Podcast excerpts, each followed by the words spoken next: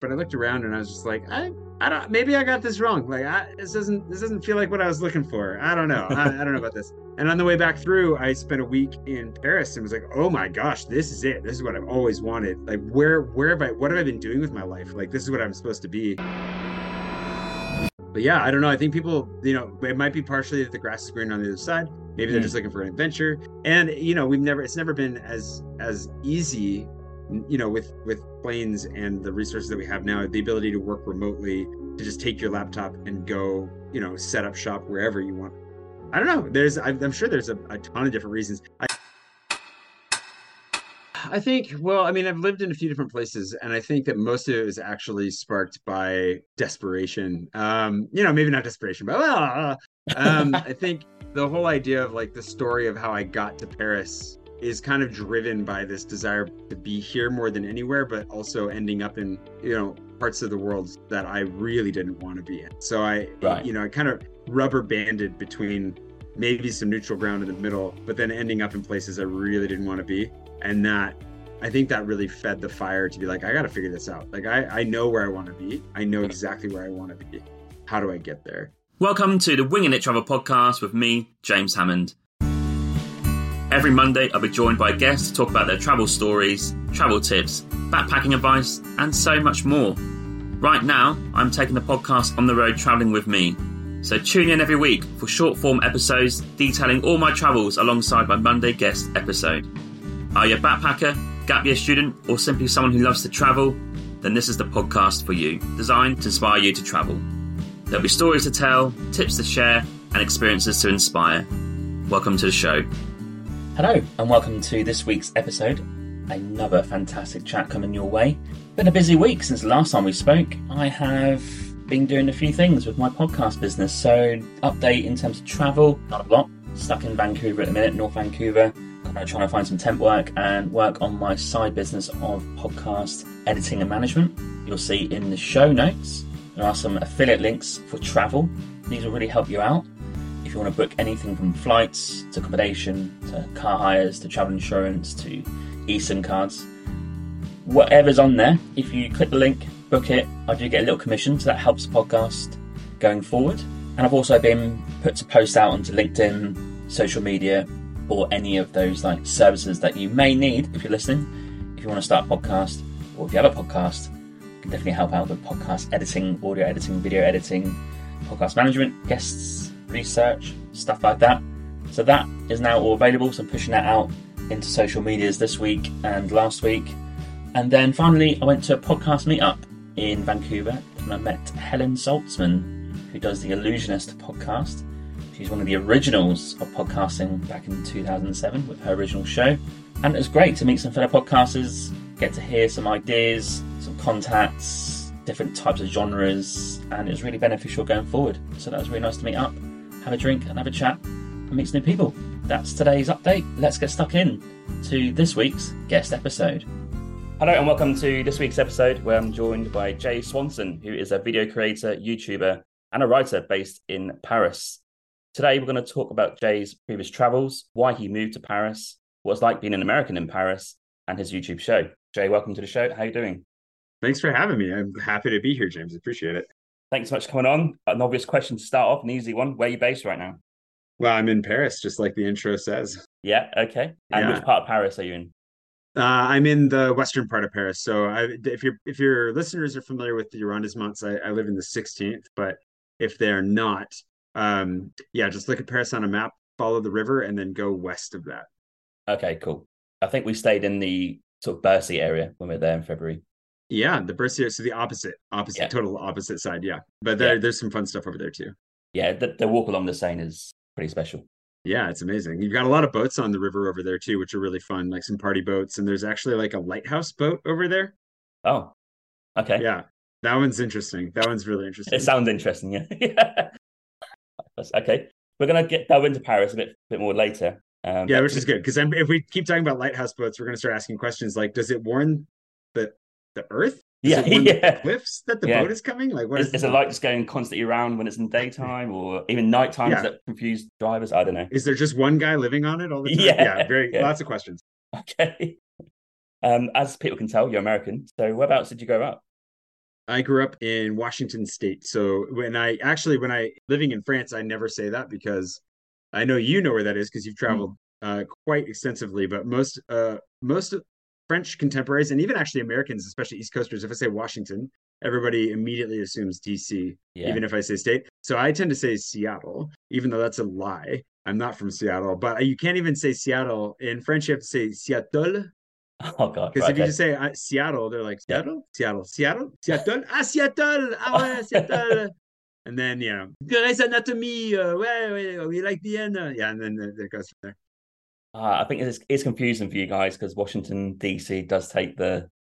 Oh, dude! The, the founders really. of my state were not experts in branding. They no. were they if our state flag is is just looks like a dollar bill with a yellow stripe on it, and uh and then from there, yeah, nobody knows the difference. It's kind of like Portland, Maine was first, but nobody ah, knows Portland, Maine exists. It's uh yeah, the inverse. We didn't. We were not quite we're not quite uh, popular enough to unseat the first president of the United States. So yeah, we're working yeah, on it. But and may I ask this for the American listeners because they have quite a lot. Whereabouts in Washington State? Uh, Pullman, Washington, to get specific. So Eastern Washington, not far, very close to Idaho. Very okay, that's sort of like eastern side. Yeah, we came in from yeah. that side into Oregon.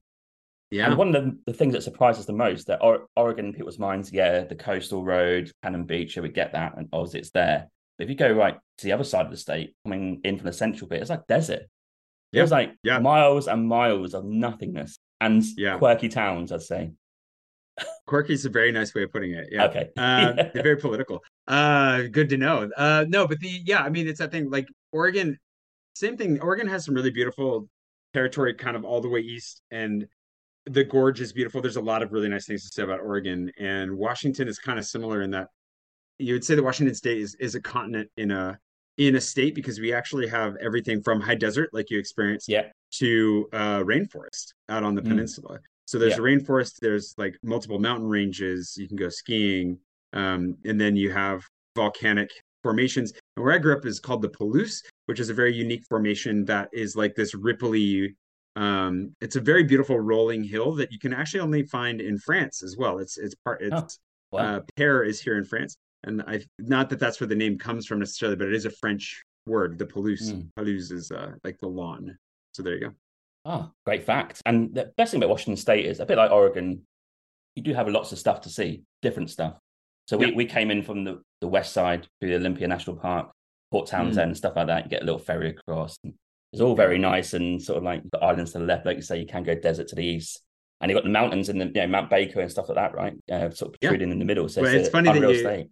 That's the thing. It's like Oregon. I think Oregon's coastline is kind of the most majestic uh, of the coastlines, and yeah. then on the west coast at least, and then yeah, Washington. It's just funny because if you go from Seattle, if you take a ferry, you can be so far from civilization so quickly. So if you're an outdoor, if you're an outdoors person, um, which your your listeners can't see the outdoorsy background you have behind you on this call, but uh, I take it you might be. Uh, it's a, the, some amazing forests and um, ton. I mean, yeah, the wilderness that you can find in Washington State is amazing. Yeah, and it's very much a bit like BC and Vancouver, very similar. Yeah, yeah. Well, and then you get up to the inlets of BC. I mean, BC also has. Speaking of coastline, my goodness, like it's mm. incredible. Mm. So you just have to have a boat to see a lot of it. Yeah, a boat is key. to what I've learned this year. Yeah, yeah. okay, so obviously you're based in Paris. You're from America. So I want to first kick off the question about how did travel come into your life? Maybe early doors. Was there some trips? Uh, was there maybe one trip you done yourself in adulthood? Like, was anything that sparked the uh, wanderlust? yeah i don't know i i never got to travel when i was a kid and yet i always had the wanderlust i really wanted to get out and see the world and there's so many different i think it was like a lot of books just seeing posters i have no idea what what planted the seed but i i had both a desire to travel and very much a desire to live in france for some reason. No idea why. But we didn't travel my family whether we couldn't afford to or whatever was going on there like we we barely left the state. And so to me i think a lot of it might have been just that buildup of pressure of having that desire and wanting to get out. And so the first time i ever left the united states beyond a trip to canada when i was like eight i think we went to vancouver once. Mm. um, but aside from that i made it to italy towards the end of college and really enjoyed it knew it was the right direction but uh, my heart was always in paris i just didn't know it yet because like i got to france right after i came and uh, taught English. If your listeners are interested in kind of figuring out how to get their foot in the door for a visa, coming to France, especially when you're younger, um, right out of college in particular, they have a program called an English assistantship where you can be an English, like a very low level English teacher for like 10 hours a week. They don't pay you very well at all, but it gets you here. And I did that and I went to Nice because I was like, oh, well, it's in France. And, you know, I had some loose connections there. And it was good for my French, but I looked around and I was just like, I, I don't, maybe I got this wrong. Like, I, this doesn't, this doesn't feel like what I was looking for. I don't know. I, I don't know about this. And on the way back through, I spent a week in Paris and was like, oh my gosh, this is it. This is what I've always wanted. Like, where, where have I, what have I been doing with my life? Like, this is what I'm supposed to be. Um, and so just kind of made it my mission to come back.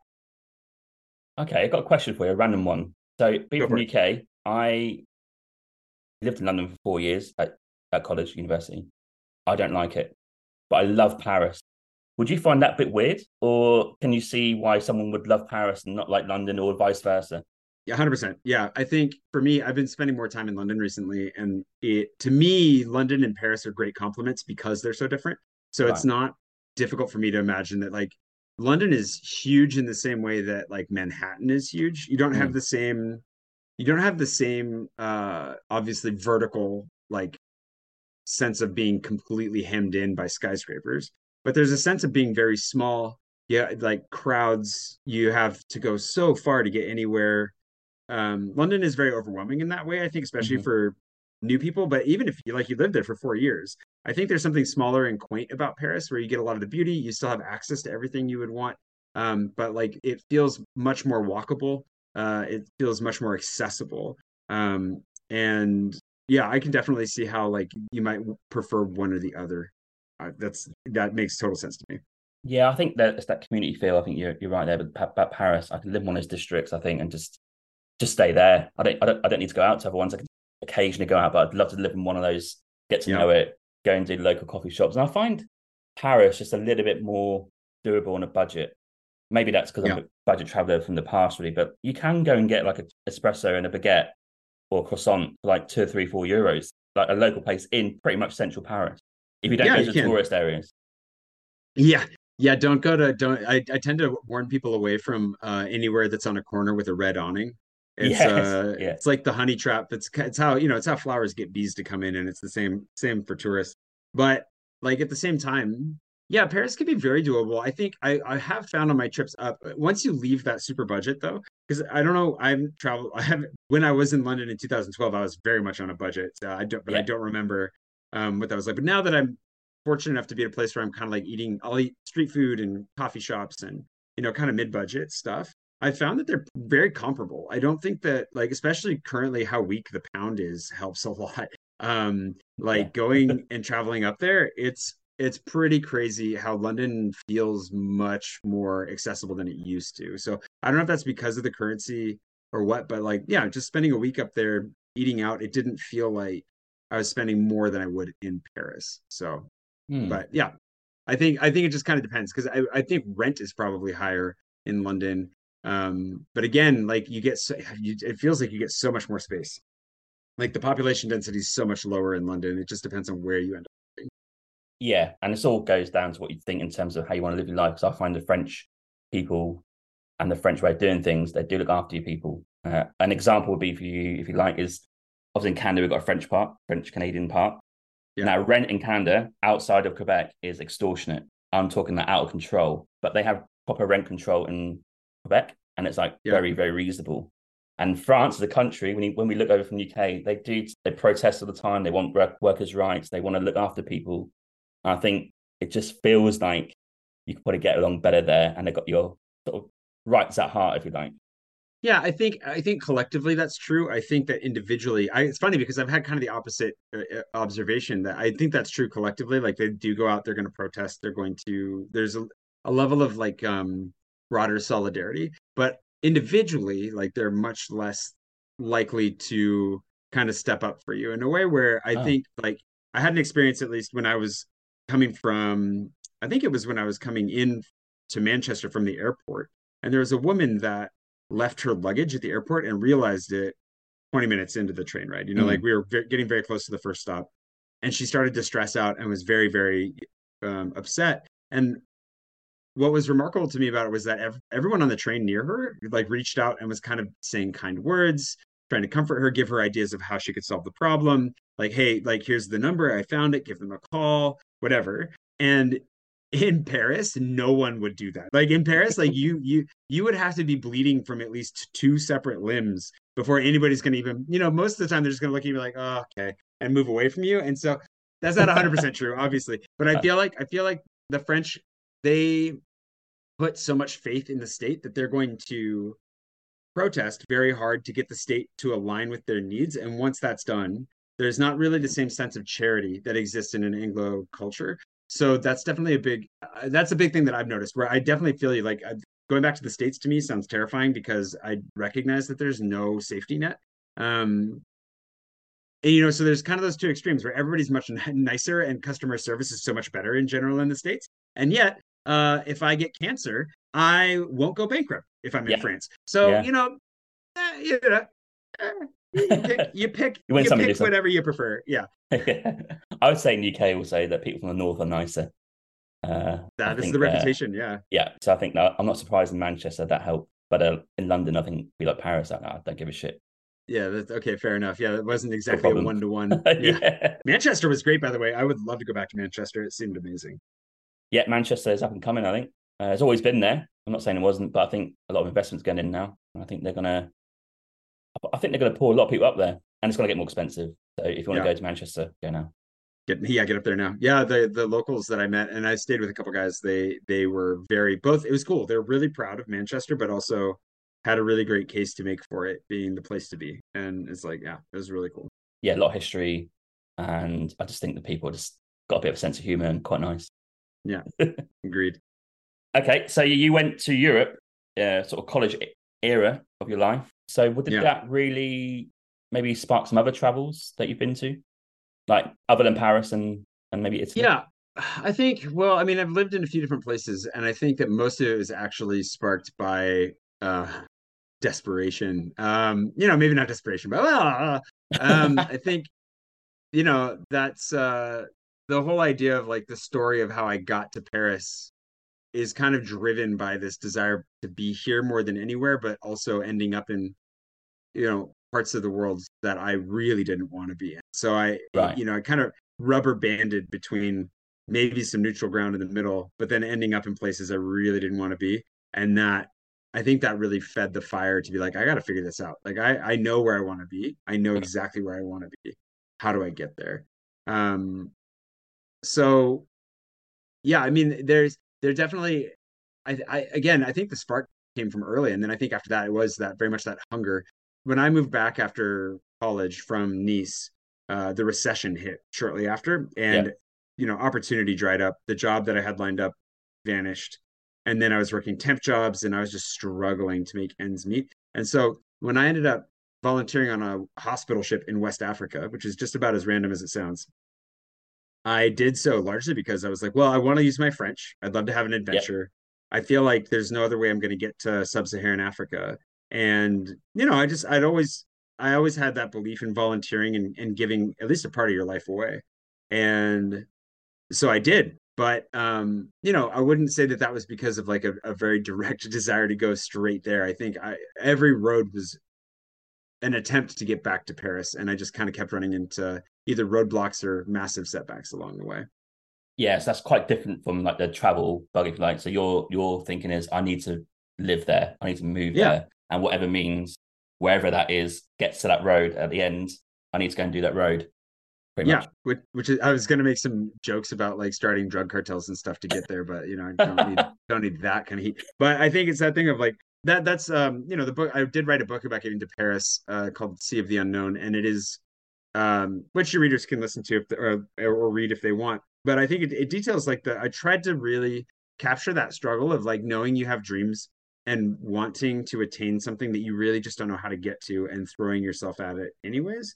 Mm. And uh, so I think that that that ultimately was it was just kind of a, a persistence. Like when I look back, I'm very fortunate to have gotten the visa that I got, to have survived uh, some of the stuff I did, and so yeah, for me, it wasn't the traveler mindset in that sense of like, oh, I want to go see the world, which I did. I definitely have that. And I'm very grateful to have seen as much of the world as I have. but like the drive, the central drive is like, no, I, I just belong in Paris. And that's what got me here. Interesting. What do you find or make of the way that what I see a lot my, I don't know, 10 years since I started traveling really is that so many Europeans, uh, which, which could be like Germans, English, a little bit of French, not too much French, some Spanish, definitely Italians. They love moving to Australia, New Zealand, Canada, uh, US, maybe a little bit less because it's harder to get here uh, there. And, but then vice versa, you guys, you want to go to Europe. Like, why do you think there's such a crossover in our in the same generation of people that want to experience different things? Because I, from my perspective, I'm fed up with old stuff. I want things to be new, done properly. So I'm like, right, I'm going to Australia, I'm going to New Zealand. I want to check out Canada and see what it's like. But I do yearn a little bit to go back to Europe. But a lot of people do settle in the new newer countries. Why do you think that is? Yeah, I don't know. The, I think that's a great question. I'm curious for you. That's great. That, like what you're. I understand that you're craving the new because I think a lot of Americans are craving the old. Like they want to yeah. see a building that's older than our country. You know, they yeah they want to they want to they want to see things that feels more substantial and weren't made with corrugated steel and cinder blocks. you know, um, so I I think that there's a, a craving for history and for like art that's ingrained into the actual like st- city streets themselves.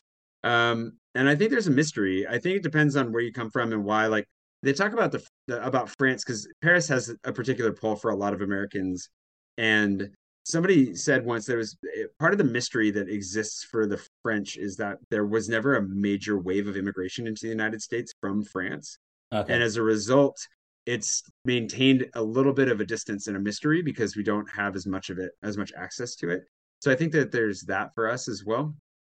But yeah i don't know. I think people you know it might be partially that the grass is greener on the other side. Maybe they're mm. just looking for an adventure. And you know we've never it's never been as as easy you know with with planes and the resources that we have now the ability to work remotely to just take your laptop and go you know set up shop wherever you want I don't know. There's, I'm sure there's a, a ton of different reasons. I see the most of the people that I see doing it did it in a much more easy and sensible way than I did it. So I'm definitely yeah. envious, and uh, I, I, have a lot to learn.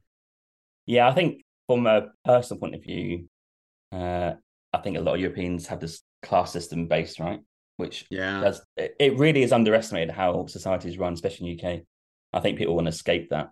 But I, I mm. imagine if you like went back four or five generations and you know all those like colonizers or whatever you want to call them just making the trek by sea. It takes months just to start a new life. Yet their descendants, like three or four generations down, like, nah, I want to leave, go back. It must be yeah. it must be devastating for them if they were to come back. They're watching from heaven and or hell. Yeah. Like, Why? yeah. Um, what are you um, doing? Yeah. Yeah, no, I think I, I, joke about that all the time. It does feel kind of like uh, returning to the to the the home ship, you know, the mothership in a way. Mm. Um, but it's funny because I, you know, I think about this. Like I've I've applied for French citizenship. I've been here long enough. I paid my taxes. I have done nothing illegal, at least besides getting a ticket on my bike once. Um, and so you know, I definitely I feel at home here. I'm very Parisian in a lot of ways now after spending so much time here. But I do recognize, you know, we were talking about before we started recording. We were talking about my friend Paul who does comedy in mm. French and English, and he sounds perfectly French um, when he speaks French, and it causes all kinds of really funny problems for him because people think he he still makes the same grammatical mistakes, mm-hmm. uh, but it just sounds like he's an idiot. And um, to the French to the French ear, whereas for me, like when I speak, I I clearly I don't sound American, but I don't sound French, so people know, and they're just like, oh, that's cute, like that was a nice try.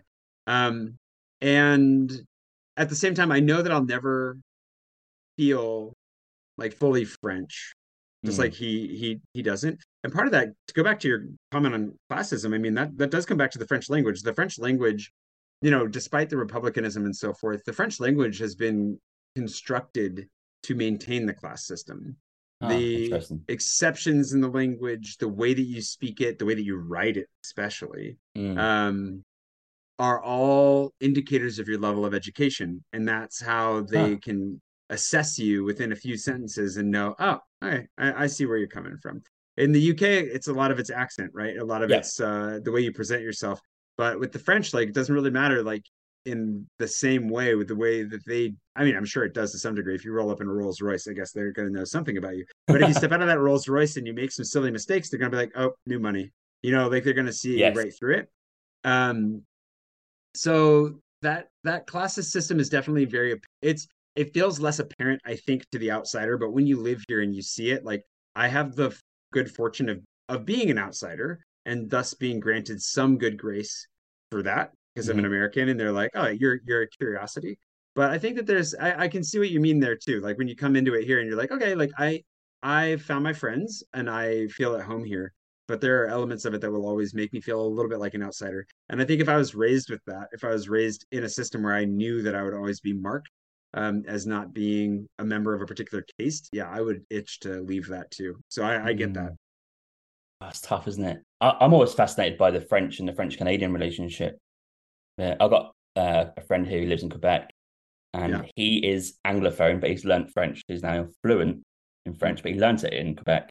And his wife is Quebecois, if you like. And they're saying when they go to Paris, they don't understand her, but they understand him. Yeah. and I and I said to her like, what what is the go with this like relationship between French people and French um Quebecans, if you like? And it's a fascinating relationship because they kind of look down on French Quebecans as like you don't speak our language correctly. It's like a it bastardized version. and true. I can't grasp the fact that they don't understand her. I'm like, but well, if American comes to the UK, we we understand them. Like it's hard to grasp. Yeah.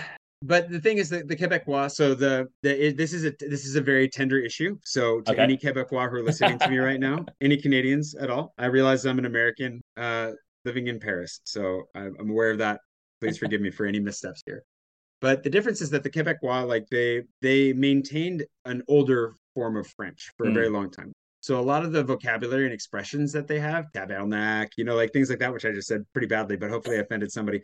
Um, the like they they have a lot of expressions and ways of saying things that it would be the way that it's been said very often, and this isn't exactly accurate, but it would be like if you came to Canada or America, you came to North America speaking Shakespearean English, mm. people get lost pretty fast. Like they'd be like, I understand what why what we don't speak like this anymore you know yeah fair and so there's like this old like settler trapper language that's still there that's very cool like they, they maintain something very special in that but the funny thing is that then that creates a very cultural clash and i think it's also unfortunately back to what we are talking about with the classism the french mm. find it very quick and easy to be a little bit dismissive because like ah better than you yeah and that does cause a lot of problems i have quebecois friends here um, this is why I'm very aware of how sensitive this topic can be. Who do struggle with that a lot because they it's the language they grew up with. They grew up yeah. speaking French. Yeah, yeah. And they move over here and then every day is is filled with frustration because they struggle to be understood and they have to adapt to something that they thought they were already on the inside of. And I, th- I think that can actually be really hurtful for a lot of people. Yeah, it's interesting. I don't know how many people you know from Quebec in Paris, but I get the impression they just don't move between each other's places either. So I, we, we met a um, random person at a cafe in Tofino, which is far west you can get in, in Canada. And she's from Montreal. And I said to her, like, yeah, why don't you go like go live in France for a bit? You can speak the language and I go and see culture. She's like, no, no, no, no. I said, like, we are taught very much. You don't need to leave. You need to stay here. That's why we're here. Even France, I'm like, oh, you know, same language. No, don't need to go. Like, there's kind of taught you don't need to be anywhere else. This is the place to be. So I found it very interesting that she said that. And it'd be hard for her to go to Paris or somewhere to speak because they just won't understand her or like to understand her.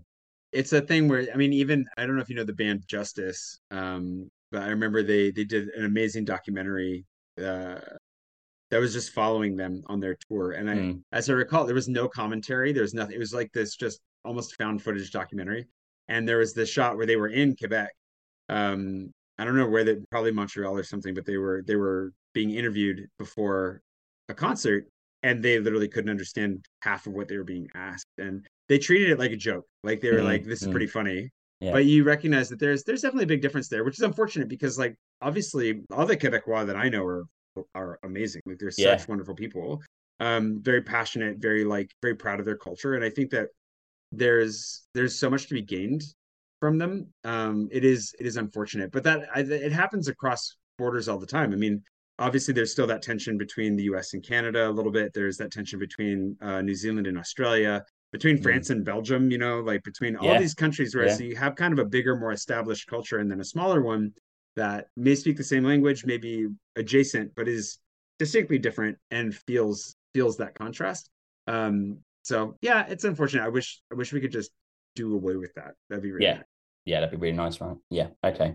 And before we crack on with Paris, can I just ask any external countries, not Paris, not USA, uh, maybe exclude Canada a bit as well, where you travel to that you actually love visiting? Uh, Yeah. as, a, as a, just a pure traveler. I think uh, I always talk about how like how much I really enjoyed my time in South Africa, um, and would always love to go back there. I just came back from uh, Freetown, which was quite the experience um, to go. I, I, that was my first country in West Africa I lived in, and I was really really keen to go back. Mhm. Um, but then, yeah, I mean, the Netherlands are also also really nice just from a cultural standpoint. Like it's always really nice to to go be surrounded by Dutchies. Yeah, Holland, I regard them as probably arguably or controversially the most progressive country in Europe. They're think, up there. Uh, they're up there with some of the Scandinavian countries, I reckon. But yeah, I think they're just a country that does things right. I think that the the fun thing about the Dutch, this is my assessment of them. And so when I first really experienced the Dutch, like in close quarters, was when I lived with a bunch of them on that hospital ship that I volunteered on. And I just remember being so off put at first because just things like, you know, that shirt doesn't look very good on you. You know, comments like that. Yeah, like, yeah.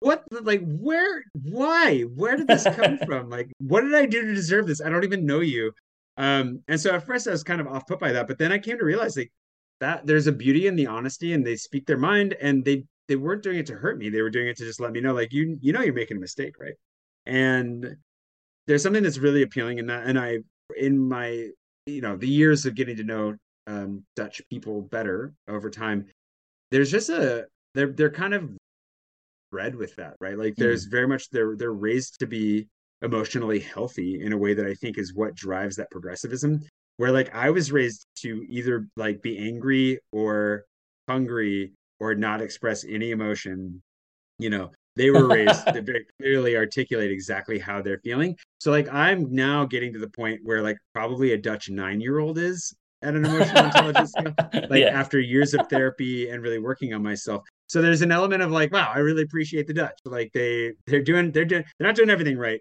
They've got No. some problems. Yeah. and so much of their country is below sea level which just comes with so many issues. But aside from that you know phenomenal yeah, and also I think they're the, they're the closest to us in language, right? I believe. Uh, I think the Dutch language is very Ah. close to English. Uh, I would that's not the be- closest yeah. one is it really in Europe. Yeah, so I think, well, I guess worldwide if you, if you do it from that standpoint. So I think they are very much like us. And from where I'm from in Norwich, near Cambridge, that eastern part Yeah. is very close to Amsterdam's 30 minutes flight. So I kind of feel like we have a bit of affinity because just across the water is Holland, and Yeah.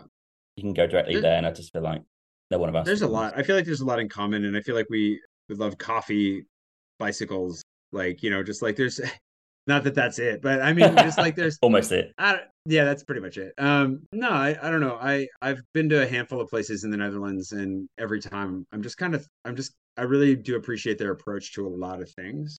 Um, so yeah, no, I think that that's pretty high up there. I mean, like there's there are a lot of places that I've been in the world that I've really enjoyed. Lots of cities that I've been to that I've really enjoyed. Um, but like if I had to like if you kicked me out of Paris tomorrow and I had to live somewhere, Mm. um, and it wasn't London, then it would probably be Amsterdam, you know, or maybe New York. And so Amsterdam's the only one that counts for the rules you set. So I guess Yeah, that's fair it. enough. Yeah. I just need to explore more. I've barely been there. I need to go and do more. Uh, but talking of citizenship, if you get that though, right, and the passport, then in theory, you can live anywhere.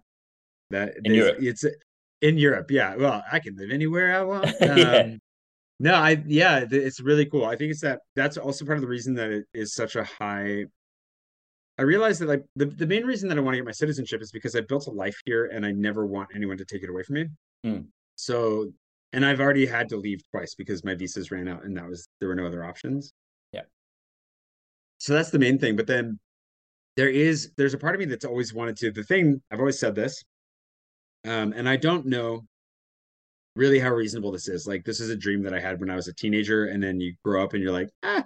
But um, if I could spend like on a year long language program where I spent, let's say, six months in Paris after getting my citizenship, I spend it getting my German back because I studied German as well. Mhm. Then I moved to Germany and spend six months in Berlin, let's say, working on my German. And then the next six months of that same year in Berlin, I start the next language. So I start learning Italian in German Hmm. Yeah. And then keep flip flopping like that Yeah. between countries. I feel like that's like it's not the quickest way to become a polyglot, but it definitely God. is like a really fun way to do it. You know, That's an unreal way to Um, do it. I never thought of that. That'd be awesome.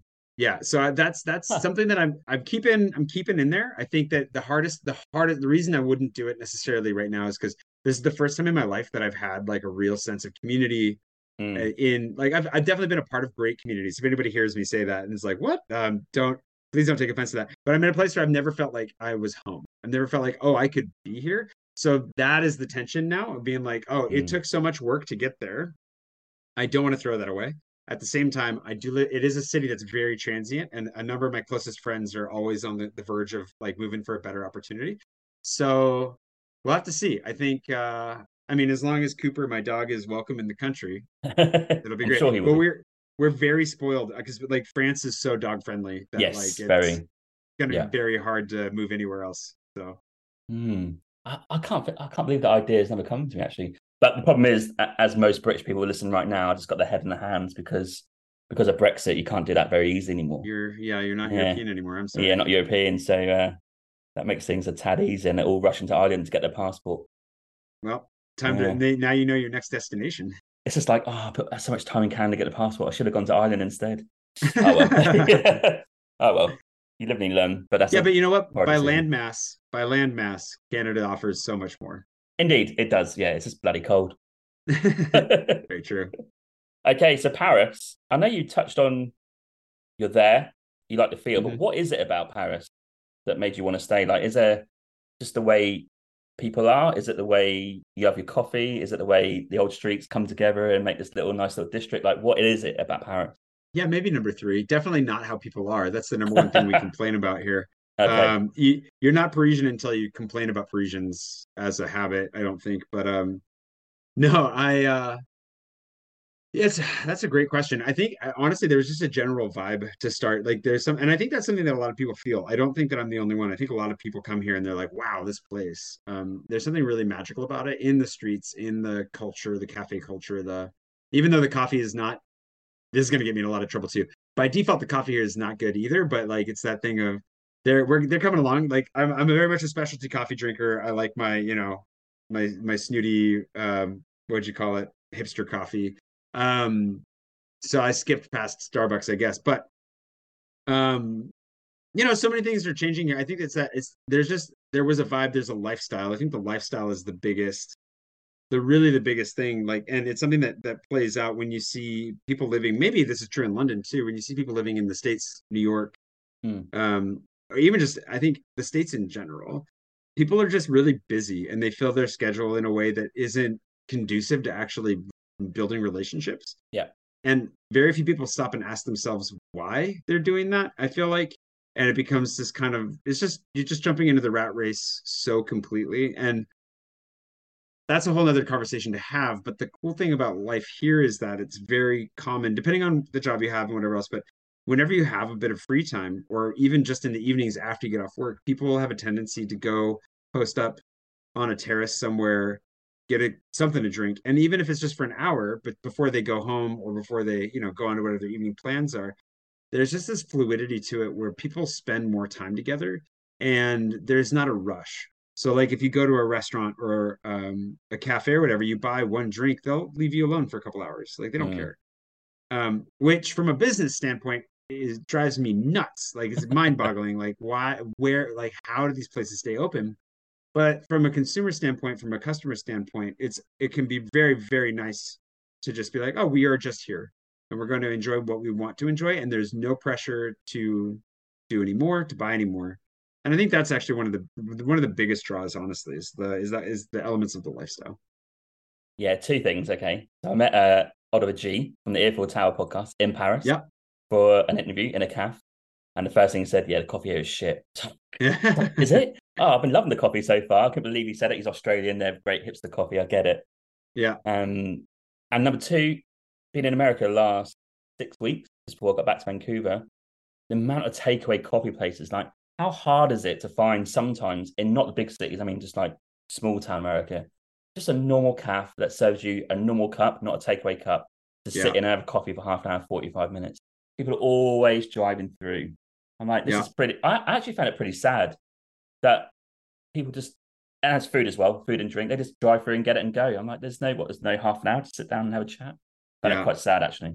Yeah, me too. I, it's not something that I want to go back to. I think that one of those things about being in the states, I think whenever I go back, there was a period where I would get a little bit of culture shock actually going back, especially after I lived in West Africa for a while. And the my parents were living in Texas at the time, so I'd fly into East Texas, mm. and that was the biggest culture shock of my life. Every time I would go from one to the other, and everything you're describing about like yeah the convenience and drive-throughs and everything it's like everything is it does often feel like everything's ratcheted up to this level of efficiency where you feel like oh like i'm saving time and i'm doing this that the other thing yeah. and people forget that we're we're meant to live a little bit along the way you know like yeah. Efficiency is great but like to what end? Like yeah and the, the the richest parts of life are the parts that you share with others where you stop you slow down and you you know actually get to know someone and get to be known and that's not going to happen through a drive through window or on zoom or not on zoom but well zoom yeah. But i was going to say tiktok you know like whatever there's just there yeah it's interesting. When i go to the states it feels like there there there are always higher and higher barriers between people. Yeah and i think the only non-barrier you see is probably in the bigger cities like i love to go to new york's manhattan because people are in cafes and they're kind of mingling together like like a paris or london right but in the outside of the big ones, yeah, I, there's an interesting viewpoint I, I saw from that.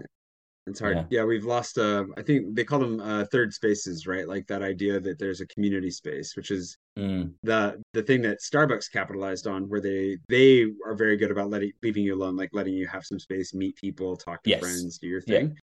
Um, you know, but that that used to be community centers or churches or even parks, and you know, uh, Americans are so scared in general right now. It feels like nobody even wants to spend time in a park because you know it's just yeah, it's pretty it's pretty crazy to me how I feel like whenever I go back to the states, there for one, I feel like everywhere I turn, someone's trying to make a profit off of me, and not just a profit, but they're like trying to ratchet it up to that point of like, what is the most I can get out of you for this? Like, what mm-hmm. what is the optimal amount of money I can pull out of you?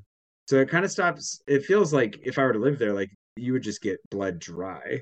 Um, and then, yeah, I think the other side of it is there's just something about the the distance between people that that only keeps growing. And I think we could there's a long conversation to have about social media and the 24 hour news cycle, but I think that also people are allowing it to happen to themselves, and there needs to be I don't know. We, there's there's there's definitely a level of effort that can be put in to bridge those gaps, but it's not easy and, and if you live in a system that does not encourage it that actually discourages it that just makes it so hard so yeah it's a huge conversation i don't want to go there too much but usa for like traveling and seeing things unreal the, the unbelievable amount of different stuff you can see for you know volcanic stuff mountains beaches whatever you want to see but then we asked ourselves oh do you live here absolutely not I, I, yeah. I could not deal with the constant it's like ultra capitalism. I'm, you know, I'm not anti-capitalist to say let's let's not go there, but it is another level there where they do try and get the last dollar out of you, and it's like little things from advertising on the street. So if you watch TV, you can't watch an NBA game without one minute going past, and there's like another advert. It's just constant. Buy this, do this, get this, and it's just grating. And then the final point, like you say, the community aspect. I just found that there wasn't any, and yeah. it's quite yeah pockets were having that, like Cannon Beach, I'm a nice little community there, and they go on the beach and they get their chairs out and have coffee. But in most places, it's pretty, pretty damning. Yeah, it's pretty hard. I think that there's a level of intentionality that you have to put into community that in the past was built into the way that our communities were built, right? Like mm. towns and cities. And it's also that kind of element of charity and so forth that used to be at the core of the American ethos for sure. I can't speak to anyone else, but uh, you know, like I know that growing up, volunteering, whether that was at like a soup kitchen or to help somebody build a house or whatever, like we spent, I spent so much time as a kid volunteering and being a part of the community, going out and just actively contributing. And I know that in France, that that's very hard to do. Like, there's not a lot of opportunities to do that, and it still exists in the states, I'm sure, but I don't know. There's it just it does feel like we've been pushed pushed apart and yeah and uh, to be cynical about it it does feel like it's just because it makes somebody somewhere more money that we're not together yeah it's polarizing i think uh probably the most i've seen actually in a lot of countries i've been to that you can feel it the most like it's just it's gone to another level last night. I don't know, at five, ten years, I don't know what's happened, but it just seems very polarizing that people are just like it's them and us, but you're actually the same in the same country, but 100. percent Well, and I think it's that thing that like the division, all of it's all of it's fabricated for profit, and it's yeah. it's very much like the you know, and there are studies that show that like the the more anxious, the more sad, the more scared, all these negative emotions, the more that you're held in that, the more you spend, and mm-hmm. it it is making people a lot more money, and they get your attention, they can advertise to you, whatever, and so there's just a lot of deeply cynical elements to it where you're like, oh yeah, this is it's not any individual like pulling the strings it's just the incentives within the system are such that it it will drive you there. And yeah if we don't it's important to talk about it because it's that thing where it's like i think we're all aware of it and i think it's a conversation that's happening more and more i have no idea how much that conversation's happening but then the onus oh man it's so hard because how do you make change when like uh, for me like personally i definitely am off social media as much as possible yeah i even ended up getting off twitter i don't look at the news like I'm stay up to date through slower news sources if I can. Like I'll read about I want to read about it later. Yeah. Um my emotional and mental health has only benefited from that. And yeah. you know, and I have friends that are very we have conversations about all the time. I have one friend in particular who she's very, very on Twitter and very, very tuned in. And there are there will be multiple times in the week where I will have to ask her like, so like have you thought about just turning Twitter off? Like, yeah, you know, I have those problems that you are so aware of right now come within 5,000 miles of you because I'm pretty sure that only affects you because you're letting someone inject it in your brain. Yeah. There are bigger things, there are trends, there are things. Obviously, we need to be informed, and I'm not arguing against remaining informed. That's the bedrock of democracy. But, um, you know, all the channels we used to rely on to inform us are unfortunately giving way to all those incentives as well. So it's just it's a tricky time, man. We're all renegotiating our trust in institutions mm-hmm. and and and each other, and it's it's really unfortunate because it's just it's it's basically we've we've been we've been I, I don't want to throw anybody under the bus, but it is we've definitely we've had we've been picked apart for for parts. We've been picked apart for parts and then and and sold off, and it and you can feel it. Yeah, I think I complained to my girlfriend now. I said, why, why can't we just like watch or have something that's just not extremities? why is it always that far left or that far right or whatever? Like, why can't we just have something that's normal in the middle? And I think because then the, then the only, both the only, sides will be angry at you. Yeah, yeah, yeah. And I said the only, the only site, and people disagree with this, and they might complain. The only site that I get my news from, because I think it's the most central, is BBC, because they are uh, publicly owned, and they they have a, a rule, if you like, a law not to be biased on one side. Um, yeah. Because I'm just fed up. America is, is, the worst for it, but I'm fed up. Just like you go into a motel and you put the new like box. I was gonna say oh, North Korea might be one step worse, but yeah, yeah, yeah. pretty bad. Yeah. So anyway, back to Paris. Back to better things. Can you speak French? I can. How fluid are you now? Uh, I've never tested to see like legally how fluent I am, but I'm if you if your uh, listeners are familiar with the European language system, I'm probably I'm C1 to C2. I'm probably C. I would say I'm C1 comfortably. Um, so that would be like I'm fluent, um, but I, you would not mistake me for a native speaker. Can you make joke? Oh yeah. Oh, but that's, that's the height, isn't it? Long to make jokes. I was going to say, you, you doesn't it, guarantee yeah. they're funny, but I can definitely make jokes. doesn't matter. Yeah, yeah. Actually, a few years ago, I had a friend that she um, we were just talking about this the other day. She's proud of me for sticking with this because two years ago I made it my goal to make French service staff laugh. Okay, right. Which is a high mountain to climb, but I was like, yeah, that's huge. Yeah.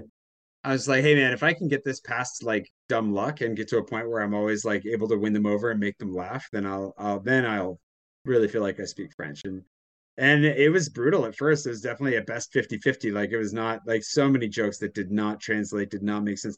And a lot of that is you, you, you know, because humor, people will say like, oh, this culture or that culture has or had doesn't have a good humor, which I mean, you know, maybe that's true, but maybe we could talk about Germans some other time. But aside from that, I feel like everybody universally has like jokes. Humans, like there's so much yeah. humor that transcends language. Um, and then within language, once you understand, you're like, oh, these are the same jokes we would make. I just don't know how to structure it properly or to use the mm. right words or whatever. Um, and so so much of it I felt like it was just wasn't translating it like word for word. It was really finding the art of saying like, oh, they just wouldn't say it that way. Um, and then finding the right way of saying it, which was often very painful. So yeah, I, I, I, I put in my reps. I'm not going to say I'm like doing stand up comedy anytime soon, but I think I'm it's key though. totally boring. Yeah, no, no, I Yeah. think it's key because you, you have a YouTube channel, right? So I have a podcast, and I think, well, my my big aim next year, as you know, apart from the podcast and the my own YouTube and trying to set I want to do like a writing class for like joke, a comedy class. Yeah. I don't I don't want to be like I don't know Ricky Gervais or anything, but I think uh, yeah, if I can do like a five minute set next year, like at the end of the Yeah. year, that's a that's a good goal. But I think it helps things like this, YouTube, and just makes it a bit Oh yeah. a bit lighter, right? Because going to the previous conversation is a bit depressing about that sort of stuff.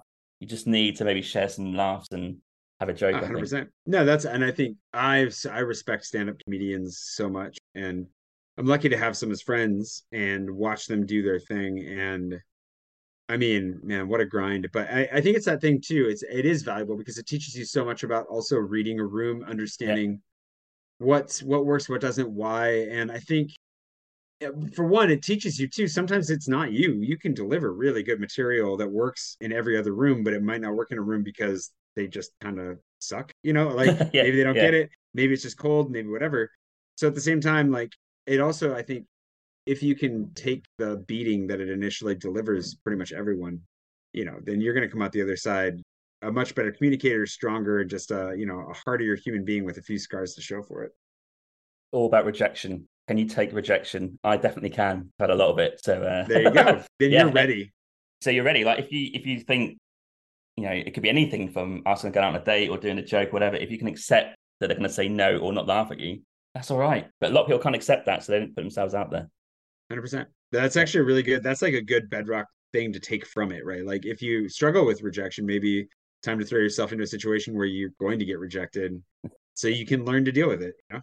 Otherwise, you won't do anything, right? You just sit there and Yeah, exactly. be fuck all. Okay.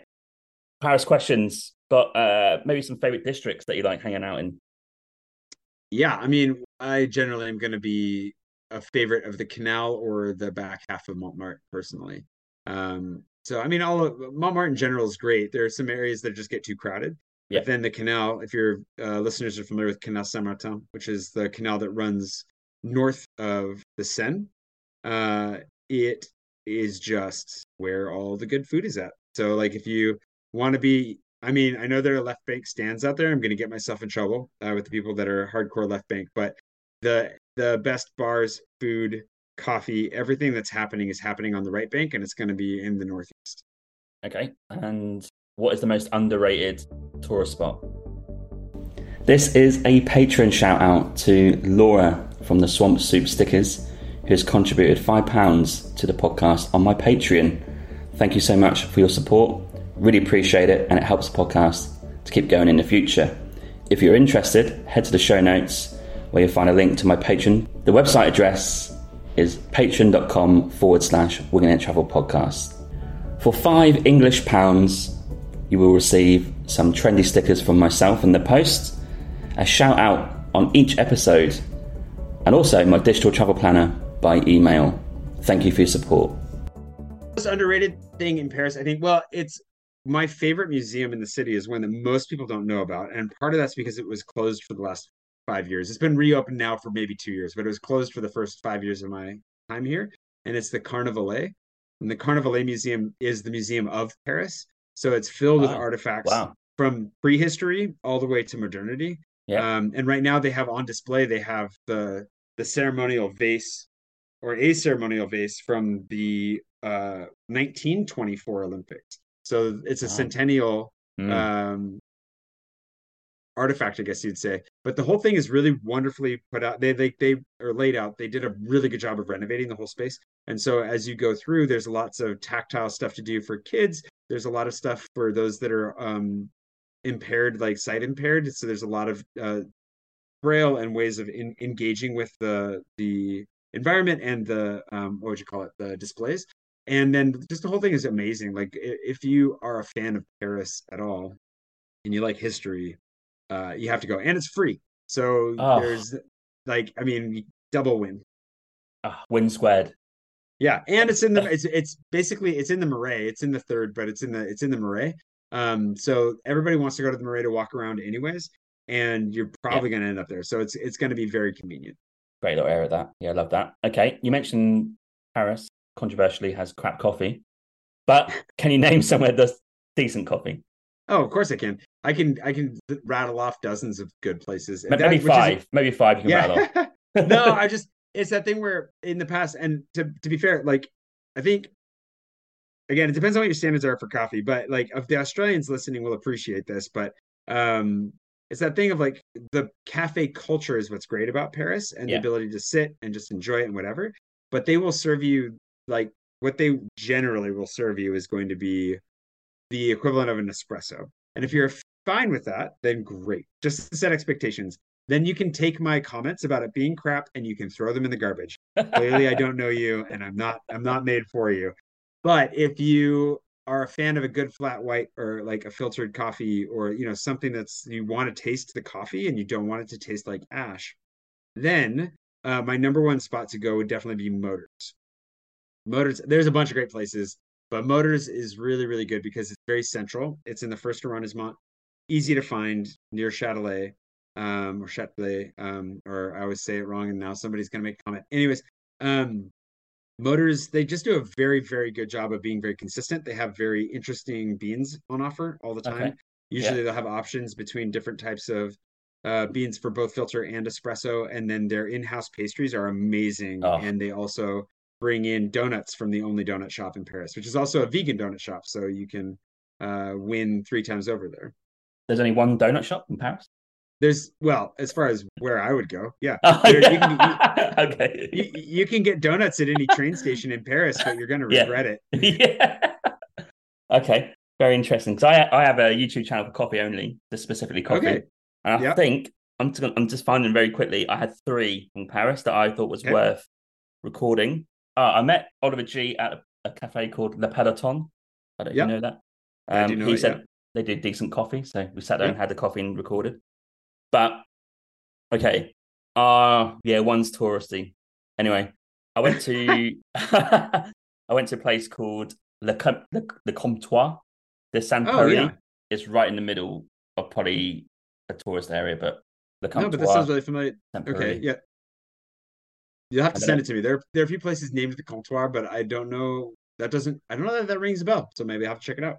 Oh, okay. And I had one which was absolutely decent called uh, Valentine Cafe. But this is one we found just like walking down to the Seine, went down a random street. Oh, yeah, cafe there. Serve proper coffee, not espresso.